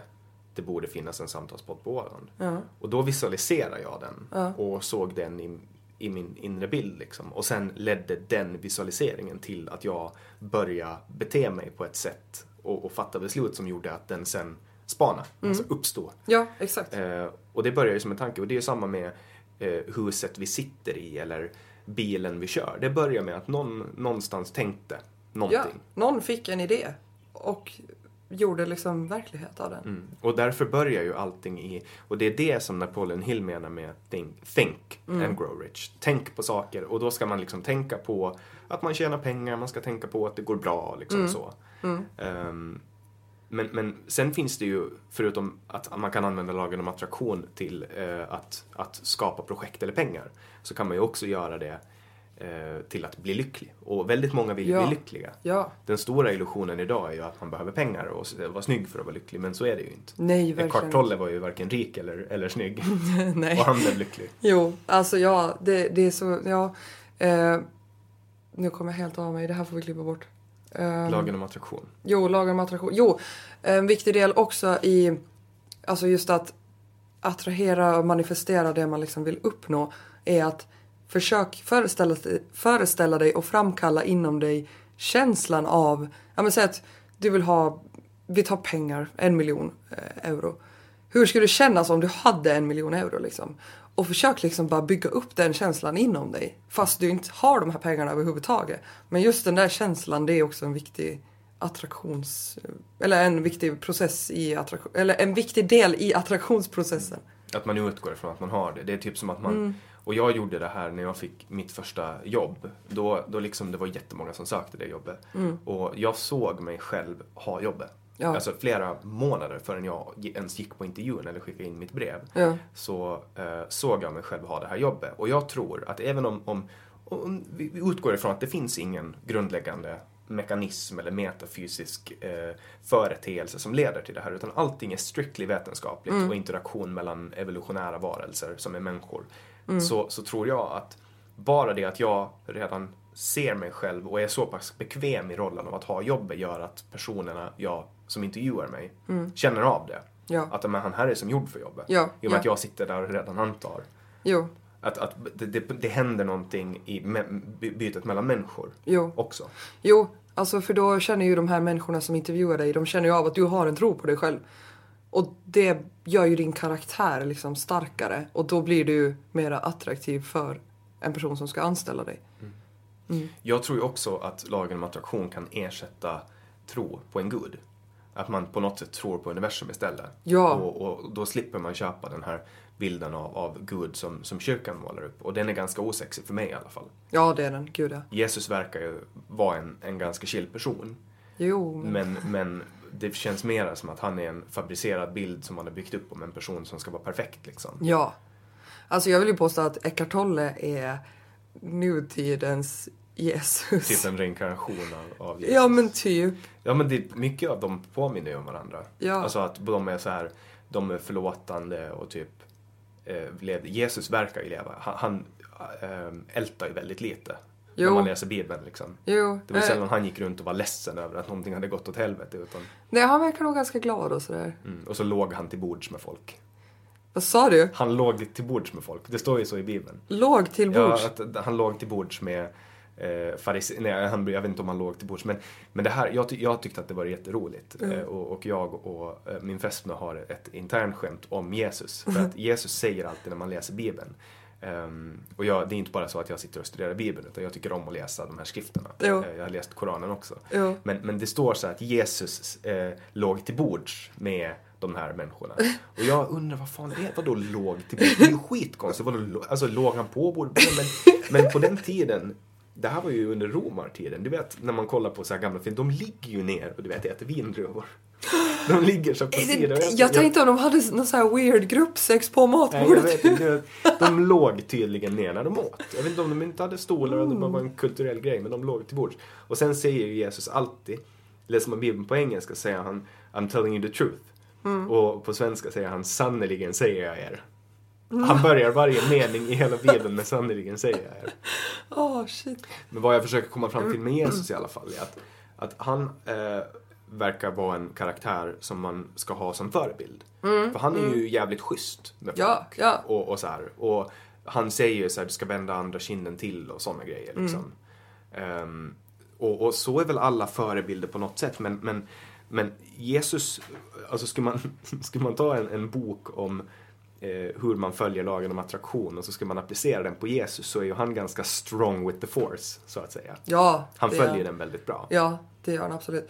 Men jag tror att kanske Jesus bara är ett sätt för, inte vet jag, dåtidens människor att liksom, ja men allt det här med attraktionslagar och karma och allt det där, man behövde någonting fysiskt och stoppa in allting det, så då uppstod typ Jesus på något vis. Ja, så han är ju den kändaste metaforen som existerar. Den kändaste karaktären som någonsin har byggt upp. Och vare sig han är en historisk person eller om han är helt påhittad, så är han en av de personer som har påverkat flest människor genom tiderna. Ja, det kan han mycket väl vara. Och då är ju han liksom den perfekta förebilden. Och gör man som honom, nu låter det ju ganska tråkigt att leva som honom. Så här, han gifte sig aldrig, det har man åtminstone tagit bort. Det sägs ju att han hade ett sexuellt förhållande med Maria Magdalena. Mm. Men det har man liksom tagit bort ur Bibeln. Och att han också, att hon var en av lärjungarna. Men det har man också liksom ignorerat. Hon var med hela tiden. Ja. Så här. Men hon räknades inte för hon är kvinna och så. Ja. Men att lever man som honom genom att vara schysst. Och det är ju också lagen om attraktion i grunden. Att man ska vara snäll mot folk. Ja. Att man får tillbaka. Och sen också att man ger man ut pengar utan att förvänta sig att få någonting tillbaka. Så kommer det att multipliceras och komma tillbaka. Mm. Ja men så är det. Alltså det är inte ett av de 10 budorden. Att, alltså det du gör. Det du vill att andra ska göra mot dig. Det ska du också göra för dem. Ja, typ. Det är väl gyllene regeln. Jag vet inte om det är en del av budorden. Men budorden är också så här... Alltså det var mycket fler. Om inte jag är helt ute och cyklar så var det jättemånga budord till. Men att man liksom bara komprimerar dem. Ja. Och nu är ju de ganska konstiga. Så här, ändelbudord är lite underliga. Men det har ju också att göra med tiden de skrevs och följdes. Jo, ja gud. Och man pratar om så här, din granne. Du ska icke stena din granne, typ står det inte så. Ja, det är någonting. Ens granne har jävligt mycket att göra liksom. Saker, så här. Ja. Typ du ska icke avundas din grannes fru eller något sånt liksom. Men då menar man ju typ din nästa, pratar man ju också om. Jo. Och det är ju också så här en medmänniska typ så. Ja. Det är ju mycket gammalt, men vad jag försöker komma fram till är att man kan byta ut ordet Gud mot universum. Ja, absolut. Man kan ta det finns ju bra böner. Mm. Som sinnesrobönen till exempel. Ja. Det är ju en bra bön. Det är det. Men många människor har svårt för det med Gud. Ja, för det blir så här religiöst. Och om man inte känner att man vill placera sig i någon relation. Jag förstår att det tar emot. Mm. Men som du säger, byt ut Gud till universum. Alltså, eller se det som att Gud är liksom den universella kraften som bara är energisyret vi andas. Liksom det. Och för oss... här där vi är kristna så använder ju vi böner snarare än mantran. Mm. Alltså till exempel ske din vilja. Mm. Det är ett mantra och det är väl också ett mantra inom islam, alltså inshallah. Ja. Ske Guds vilja. Ja. Alltså låt Guds vilja ske. Ja. Och det är när man stöter på en situation som man liksom inte kan kontrollera. Mm. Så bara lämnar man över det till sin högre kraft. Och där kan jag se funktionen i att ha en gud i sitt liv. Att jag krockar med bilen. Det finns ingenting jag kan göra åt det. Det har hänt liksom. Ja. Sker din vilja. Och sen bara fortsätter jag mitt liv. Istället för att börja truga på om att helvete, fan att det här hände. Och så är man i dåtiden. Och sen är man i framtiden. Nu så pengar och försäkringsbolag. Istället bara liksom... Acceptera och bara låta det gå. Yes. En vis man sa till mig... en gång tänkte jag säga, han sa det många gånger. Accept, release and let go. Mm. Alltså, vad det än är som du inte kan kontrollera. Acceptera det som känns. Acceptera hur läget är. Release, alltså släpp taget och let go. Ja, det är väl också egentligen. Alltså, se det fara iväg bara. Alltså, det, ja. Men det var som vi pratade om tidigare. Att allt som kommer in i en känslor och sånt, det behöver komma ut också. Mm. Och det finns också en bok av Stephen Covey, De 7 goda vanorna heter den på svenska. Mm. Och där pratar han om hur man ska leva ett optimerat liv, alltså ett bra liv. Och då nämner han i början sinnesrobönen som jag nämnde. Ja. Och den går ju så här då: ge mig sinnesro att acceptera det jag inte kan förändra, mod att förändra det jag kan och förstånd att inse skillnaden. Ja. Och det här är liksom ett västerländskt kristet mantra. Ja. Och inom i buddhismen så använder man andra mantran. Mm. Då kan man liksom använder man så här sanskrit mantran, satchit anada, men du vet man upprepar ord och så. Då är det mer så att man sitter och chantar, alltså man bara upprepar. Så det kan vara bra ord som till exempel kärlek, livsglädje. Man bara säger de orden, att de finns, men idag alltså jag försöker dra en parallell till... Man pratar ju alltid om ökad psykisk ohälsa. Mm. Man pratar om det moraliska förfallet. Ungdomar. Man sitter inne och spelar. Och det här jag ser en korrelation, och jag vet inte om det här är helt baserat på det jag tänker och observerar, ja, att vi kommer längre och längre ifrån andlighet, ja, när vi tror att vi knuffar bort religion. Jag tycker det är bra att staten och kyrkan är särskilda. Mm. Men när man kastar ut religionen, då kastar man också ut babyn med badvattnet. Man sköljer bort andligheten. Mm. Man tror i vårt sekulära samhälle, för Sverige och Finland är väl typ de mest sekulära samhällena i hela världen. Man tror minst på Gud. Ja. Och vi har jättemycket psykisk ohälsa. Mm. Och det får mig ibland att tro att samhällen... Till exempel, du kan bo på New Delhis gator som ett gatubarn och vara kastlös i Indien. Mm. Men har du en stark tro på, ja, någon av deras 48 miljoner gudar, ja, så kan du leva ett bra liv ändå. Ja. För att jag vet hur det är att leva utan att ha en tro på någonting. Jag tror ju på någonting. Mm. Och jag vet att mitt liv innan jag började tro på någonting var förjävligt. Ja. Och att mitt liv nu idag är manageable. Ja. Jo, det är viktigt att ha tro. Det tror jag absolut. Alltså både tro på sig själv och på universum. Som sagt, det behöver ju inte vara en gud eller Jesus. Samtidigt så jag vill dra en parallell till mitt yrke som jag har haft i 2 år när jag kör taxi. Och det är så här att var och varannan människa som hoppar in i den här taxin, de klagar. Alltså de klagar på vädret. De klagar på saker som händer. De klagar så himla mycket. Och jag försöker alltid så här prata med folk och bara vända det liksom. Bara, hej, man kan säga det så här också. Alltså hej, det kan bli positivt liksom. Och där har jag gång på gång kommit till insikt liksom med att tacksamhet är en så stor nyckel till så mycket. Alltså bara att känna tacksamhet, det kommer sända ut en frekvens av tacksamhet som kommer attrahera mera saker att vara tacksam över. Medan om du känner så här, ja, men om du klagar på det ena och det tredje, det kommer du göra så att du attraherar mera saker att klaga över. Du kanske borde sätta upp en skylt i en taxi att man får 10% rabatt om man bara pratar om positiva saker. Ja, det borde jag fan göra. Om du har råd, vill säga. Det är ju inte jag som bestämmer det.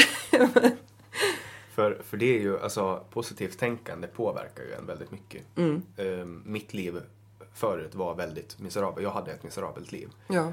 Fram tills att jag fick mitt andliga uppvaknande, kan man säga. När jag insåg den här skillnaden mellan att leva ett liv utan mening och ett liv med mening. Ja. Och skillnaden är att jag tänker positivt. Mm. Och sen har jag återfall där jag faller tillbaka i det negativa. Mm. Där jag förbannar vädret och där jag är ledsen och över att saker har gått åt helvete. Mm. Men den stora skillnaden har med positivt tänkande att göra. Och tacksamhet. Jo, men det liksom kapslar in andlighet. Det gör det jättebra faktiskt. För jag har också varit i negativa liksom, tankemönster och sådär. Och klart att jag också kan känna och uppleva negativa episoder. Men nu är man ändå... Alltså nu har man ett annat medvetande om just det här positiva. Att, ja, men, är jag med om någonting negativt så kan jag alltid dra någonting positivt ur det. Istället för att hela det där ska bli ett negativt åskmoln. Så kan jag alltid vända det till någonting positivt. Eller just hitta små positiva bitar även i det negativa. Liksom. Ja. Jag brukar ju tänka att ett av mina stora nederlag i livet var för 4 år sedan. När jag inte kom in i lagtinget. Mm. Jag förbannade mig själv i ett helt år för att jag inte hade gjort tillräckligt mycket. Jag var arg, jag var ledsen. Mm. Men sen, tack vare att jag inte kom in i lagtinget, så flyttade jag till Sverige. Och där träffade jag kvinnan i mitt liv, Kajsa. Och nu kan jag se idag att om jag ska komma in i lagtinget, då ska jag aldrig träffa Kajsa. Exakt, allt som händer har en mening. Ja, och jag kan inte tänka mig att det finns ett alternativ där jag ska hålla efter ett bättre liv utan att få de åren som jag har fått med henne nu. Nej. Men jag kunde inte förstå det då. Nej. Och därför har jag idag, efter mitt andliga uppvaknande som skedde någonstans i samband med att jag träffade Kajsa, så kan jag förstå idag att jag behöver inte veta allting, utan jag kan ha tillit till att det kommer att bli bra, även om mina personliga ambitioner faller. För att mina personliga ambitioner är ofta väldigt tätt sammanbundna med mitt ego. Ja. Och med mitt ego vill väldigt ofta bara att saker ska gå bra för mig på, alltså, det materiella planet. Aldrig liksom att jag ska vara lycklig och må bra, utan jag ska vara lite bättre, lite snyggare, lite smalare, lite rikare. Alltså, jo, men precis. Jo. Tillit är också, alltså, extremt viktigt. Det finns så många människor, tror jag, som oroar sig och sånt. Över liksom, alltså det kan vara minsta lilla grej. Men bara ha tillit. Ja, men det här kommer gå bra liksom. Alltså allting kommer ordna sig. Det finns egentligen ingenting som man behöver stressa upp sig över. Men man slipper ju oroa sig om man har tillit på att det kommer att bli bra. Ja. Det är ungefär, man kan jämföra det med en aktie.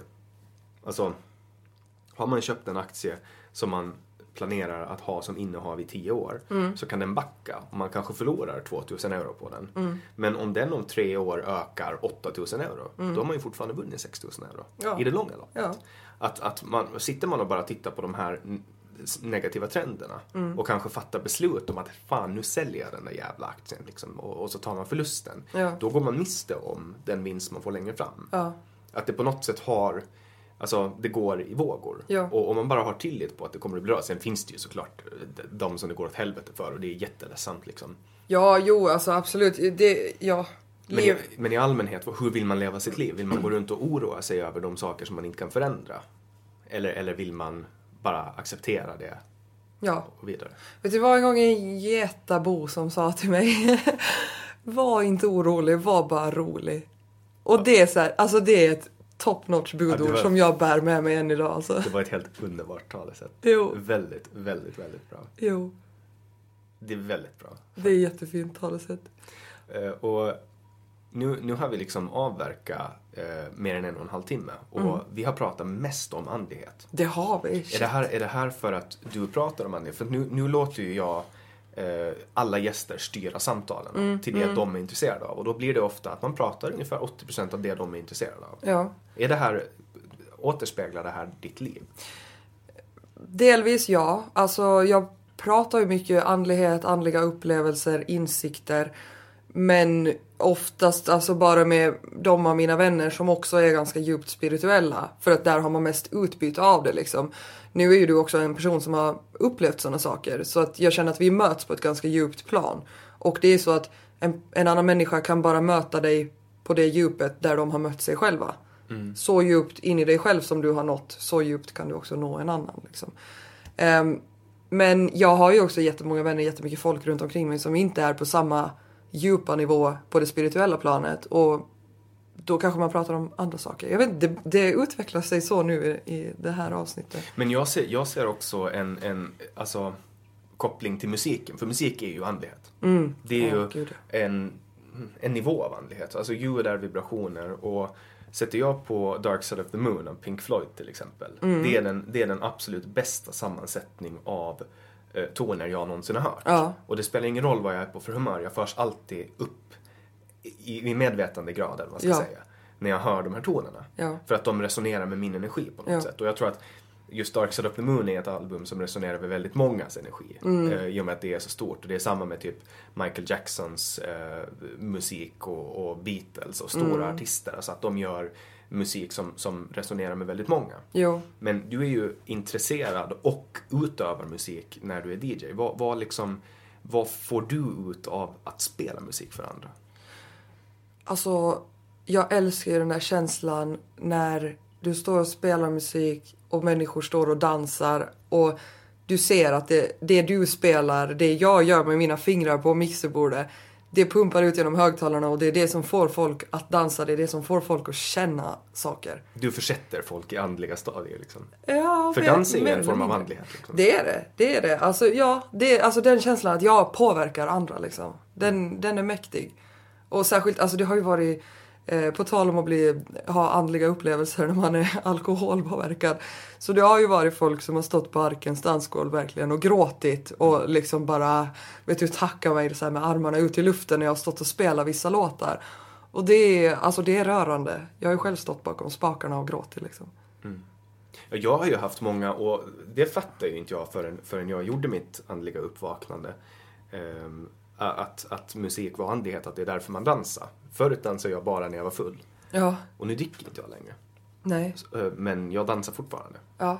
Och nu kan jag få ut, nu känner, alltså, det är en underbar sak att göra. Att röra på kroppen i takt till musik med andra människor. Ja. Det är liksom, det är någonting andligt i det också. Jo, alltså jag blir ju helt religiös, tänkte jag säga. Men när jag tänker på hur brett det här med musik är.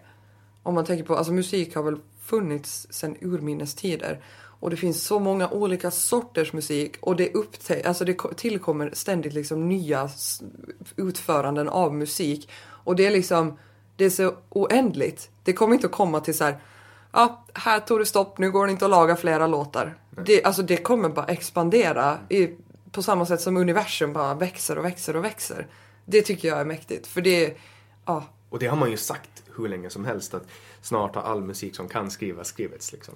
Ja, men det kommer aldrig att hända. Datorn. Ja, men exakt. Alltså nej, det kommer nog aldrig att hända. Alltså, det tycker jag är fascinerande. Mm. Vad lyssnar du själv på för musik då? Just nu lyssnar jag jättemycket på techno. Och det är väl egentligen techno som ligger närmast hjärtat. Man brukar väl kalla all musik som äldre personer inte förstår brukar man kalla för techno. Ja. Men techno är väl en ganska enformig alltså dunk musik. Ja, alltså jo, det är det ju. Det är kanske inte så mycket vocals liksom. Det är inte som den house man hör på radion liksom. Nej, inte riktigt. Men folk brukar ju kalla det för techno. Ja, men jag tänker att det är sådana som, ja, jag vet inte. Nej, men sen, alltså psytrance. Psykedelisk trans kanske det heter. Men det lyssnar jag också ganska mycket på. Sen nu, senaste året jag lyssnar en hel del på hardcore också. Och det går väldigt snabbt. Men det... Och det är väl också musik som är byggd, jag tänker på psytrance, alltså den är också på något sätt byggd för att skapa andliga upplevelser. Mm. Man skapar en puls och själva baslagen är hjärtat. Ja. Och sen kommer det liksom syntar som är känslor och så pågår det ganska länge och på något sätt så får man ju, och det tror jag alla människor som inte är psykopater har upplevt, att man lyssnar på musik och så släpper det känslor i kroppen. Ja, gud ja. Alltså särskilt just psytrance, alltså lyssnar du på det i några timmar i sträck, det är som att bara, alltså vet du, rida på vågor av olika känslor och eufori, och det, alltså det sätter verkligen igång saker inom en. Men sen, jag har ju lyssnat väldigt mycket på radiomusik eller vad jag ska kalla det. Kommersiell musik. Ja, alltså typ, med typ Avicii från när han började tills, ja egentligen tills förra året när han dog. Och jag kan bli så här gråtfärdig bara av att tänka på honom, för att tänk hur många människor han påverkar med sin musik liksom. Alltså helt galet. Det är så jag kan tänka med typ Freddie Mercury och Kurt Cobain. Ja men exakt. Och sådana stjärnor som dör liksom, varför? Ja. Jo, det är häftigt med musik alltså. Mm. Och alltså nu när jag tänker så här, vad vi har pratat om, så har vi bara pratat om saker som är relaterade till andlighet, men det är kanske för att vi är, alltså allting är ju andlighet. Alltså det här samtalet är andligt. Vi sitter här med våra kroppar och skapar gurglar upp vibrationer som du kan fånga upp liksom, och omsätta i din hjärna så att du förstår vad jag menar. Det är också andligt liksom. Ja. Kan det vara så att vi är andliga varelser som har en fysisk upplevelse? Det tror jag absolut. Ja. För det är så mycket mera än bara det verbala. Så vi ser varandra i ögonen, vi ser varandras ansiktsuttryck, kroppsspråk och hela den biten. Nu får ju lyssnarna bara höra en del.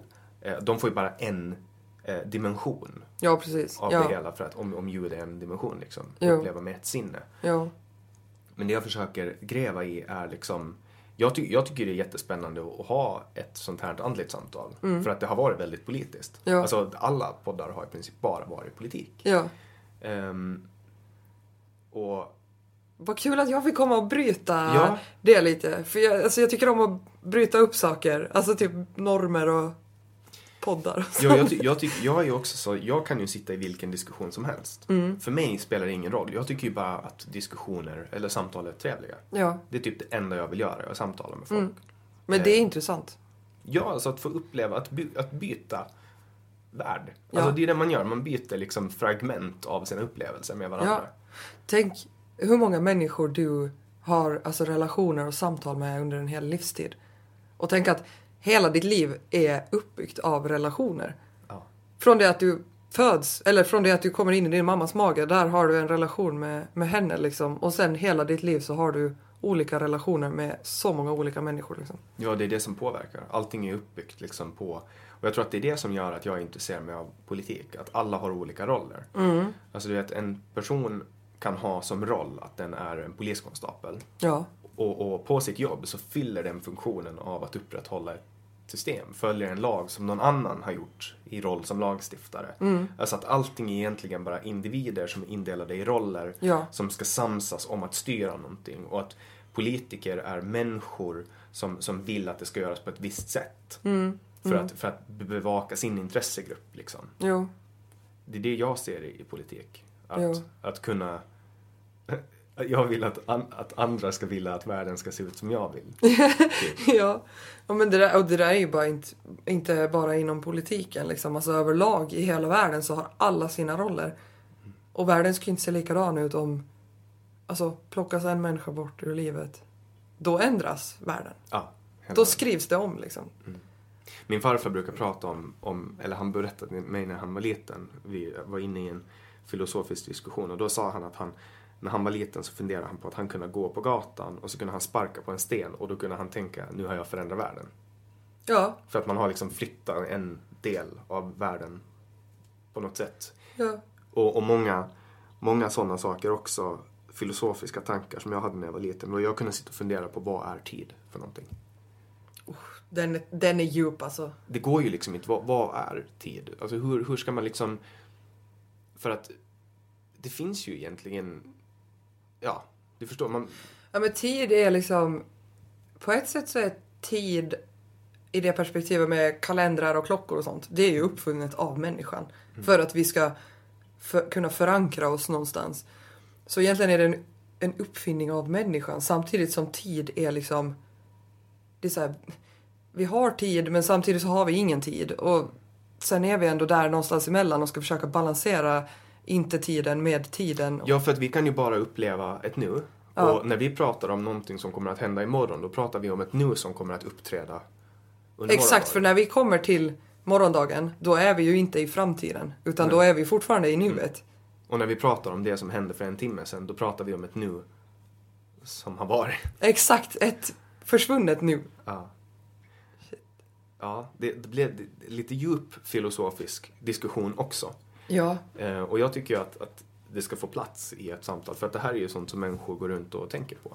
Det är det. Alltså jag vet, jag är vattuman. Jag vet att du är samma stjärntecken. Ja, vi fyller väl år typ samma dag nästan. Ja, när fyller du år? 25 januari. Jag är 26. Ja. Men det sägs att vattuman, alltså vi är ju liksom, vi har ganska mycket på gång i våra huvuden samtidigt. Och utanför också, vi har många bollar i luften och så. Och det kan jag relatera väldigt hårt till. Men också det här just att alltså det är 10 tankar som snurrar i huvudet samtidigt. Jag vet, ibland kan jag så här, när jag är hemma med min pojkvän så kan jag bara kläcka ur mig någonting helt jätterandom. Och han kan vara så här, vad sitter du och tänker på? Alltså vad händer i ditt huvud liksom? Och jag säger, ja men vadå? Det är så här liksom. Jag kan relatera till det och... Jag lyssnade nyligen på en podd. Jag lyssnar på så mycket poddar. Men de pratar om stjärntecken. Mm. Alltså det här med... Vad är det som gör att människor tror på stjärntecken? Och när du säger de där sakerna så kan jag relatera till det. Mm. När jag läser horoskop så kan jag relatera till det. Mm. Man pratar om astronomi. Eller heter det astrologi? Nej, astrologi. Astronomi är NASA och sånt. Ja, det är läran om rymden eller något sånt. Men astrologi. Jo. Jag, på tal om astro-saker, jag har ju haft någonting som heter astrofobi. Astrofobi? Ja, det är när man får panikångest av att tänka på rymden. För att det är så stort, eller vad? Ja, och det har jag fått. Och du vet, jag kunde få, det är fruktansvärt. Alltså, fruktansvärt. Nej. Jag fick ju gå till en läkare och förklara för honom så här. Alltså, jag fick säga så här, ja men alltså, jag kan se månen. Och när jag inser allt mellanrum mellan mig och månen, då måste jag lägga mig ner på marken och ta tag i någonting. Nej. Och du vet, han sitter och tittar på mig och bara... Vad håller han på med? Men det är någon så här, sen du vet, googlar jag runt och så hittar jag att det finns andra människor som kan uppleva det. Det är ingenting som jag har nu, men så länge jag tränar och så och håller hjärnan i skick så är det ingen fara. Men bara för att hoppa tillbaka till astrologi så det är någonting, fan att jag inte kan komma på vem det var som pratade om det, men det var någon podd. Folk pratar i alla fall om att man känner tröst. Man finner tröst i det här. Och det är många människor som fattar beslut baserat på astrologi. Även om det inte finns någon form av bevis för att det här ska funka. Och att stjärnornas position på något sätt skulle bygga upp vår hjärna. Mm. Det är samma sak med jättemånga människor inklusive jag själv, pratar om att det är svårt att sova när det är fullmåne. Ja. Och man från vetenskapligt håll säger man, nej, det här är inte, det är ingen grej. Men sen säger människor att det upplever dem, och då är det ju en grej. Ja, men ja, alltså det där handlar väl också egentligen om vad man själv väljer att tro på. Men jag vet så här, just som fullmånar till exempel. Jag får alltid mens när det är fullmåne. Och du vet, fullmånen kommer med 28 dagars mellanrum. Och det gör en kvinnas menscykel också. Alltså bara en sån sak. Men den kan du ganska lätt rubba med hormoner om du börjar ta p-piller. Ja, men jag stoppar inte in några extra hormoner i min kropp just för att jag vill vara så naturlig som möjligt. Jag känner att min kropp ska få arbeta på sitt eget sätt. Men bara en sån sak. Alltså jag känner så här, samma atomer som månen består av, samma atomer är här nere bland oss också. Mm. Sen jag försöker att inte liksom stirra mig blind på till exempel stjärntecken. Det finns ju personer som är så här, ja men, kan bete sig lite hur som helst, och om de får någon kritik för sitt beteende eller någonting de har gjort, så då är det så här, ja men jag är jungfru, det är därför. Alltså försöker rättfärdiga sitt beteende med att de är si eller sådana tecken. Jag är så här, när jag började sätta mig in i stjärntecken så fick jag plötsligt en ny förståelse för mig själv. Mm. För då var jag så här, ah, men shit, det här stämmer på mig. Jaha, okej, jag har trott att det har varit något fel på mig. Eller att jag är liksom jätte annorlunda från alla andra. Men det visar sig bara att du är vattuman liksom. Och du sticker ut lite och är lite sådär, alltså, ja. Och det kan ju också vara ett sätt för människor att svälja portioner av självmedvetenhet. Mm. Som till exempel den här boken Omgiven av idioter. Har du läst den? Jag läste halva och sen blev jag så här: nej, det här är för enkelt. Alltså det finns inte bara 4 färger. I'm a motherfucking rainbow. Alltså jag köper inte det här. Men anledningen att den blev så stor, tror jag, är för att väldigt många människor fick svälja bitar om sig själva som de tyckte att var obehagliga. Och att det finns en inre strävan hos människor, det här är det jag tror, att människor har en inre strävan av att utvecklas. Och det är därför personlig utvecklingssegmentet är så stort och omsätter så mycket pengar. Jo. Att människor vill utvecklas. Och när man läser den boken så identifierar man sig i en färg delvis. Och sen börjar man liksom svälja bitar om sig själv. Ja. Att jag kan vara den som är jobbig på fester. Jag kan vara den som pratar för mycket. Exakt. Och så. Sen tror jag också att alltså, vi människor, vi är ju flockdjur. Vi vill ju känna att vi tillhör någonting. Alltså vi vill ju känna samhörighet. Där kommer ju vi tillbaka till det här med religioner. Vi vill känna att vi är en del av någonting större liksom.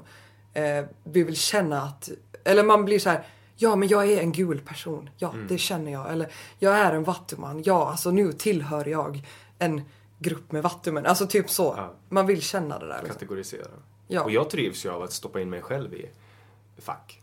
Sen blir jag ju arg och ledsen när folk säger att jag inte tillhör det facket som jag placerar mig i. Åh nej.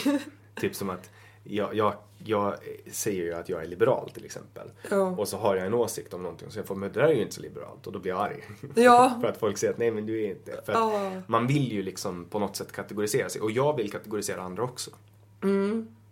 Det är därför man pratar ju alltid om yrken. Det är en av de första frågorna jag ställde till dig. Ja, vad är du för yrke liksom? Så här, för att man håller på med det.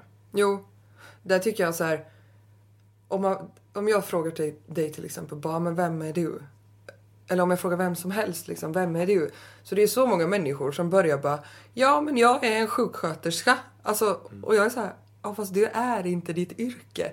Ditt yrke är en roll som du har gått in i för att kunna bygga upp ett liv och få pengar och så vidare.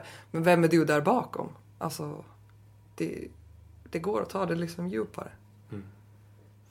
Och med det så har vi nått kvoten av vårt samtal som vi försöker hålla på just ungefär exakt under 2 timmar.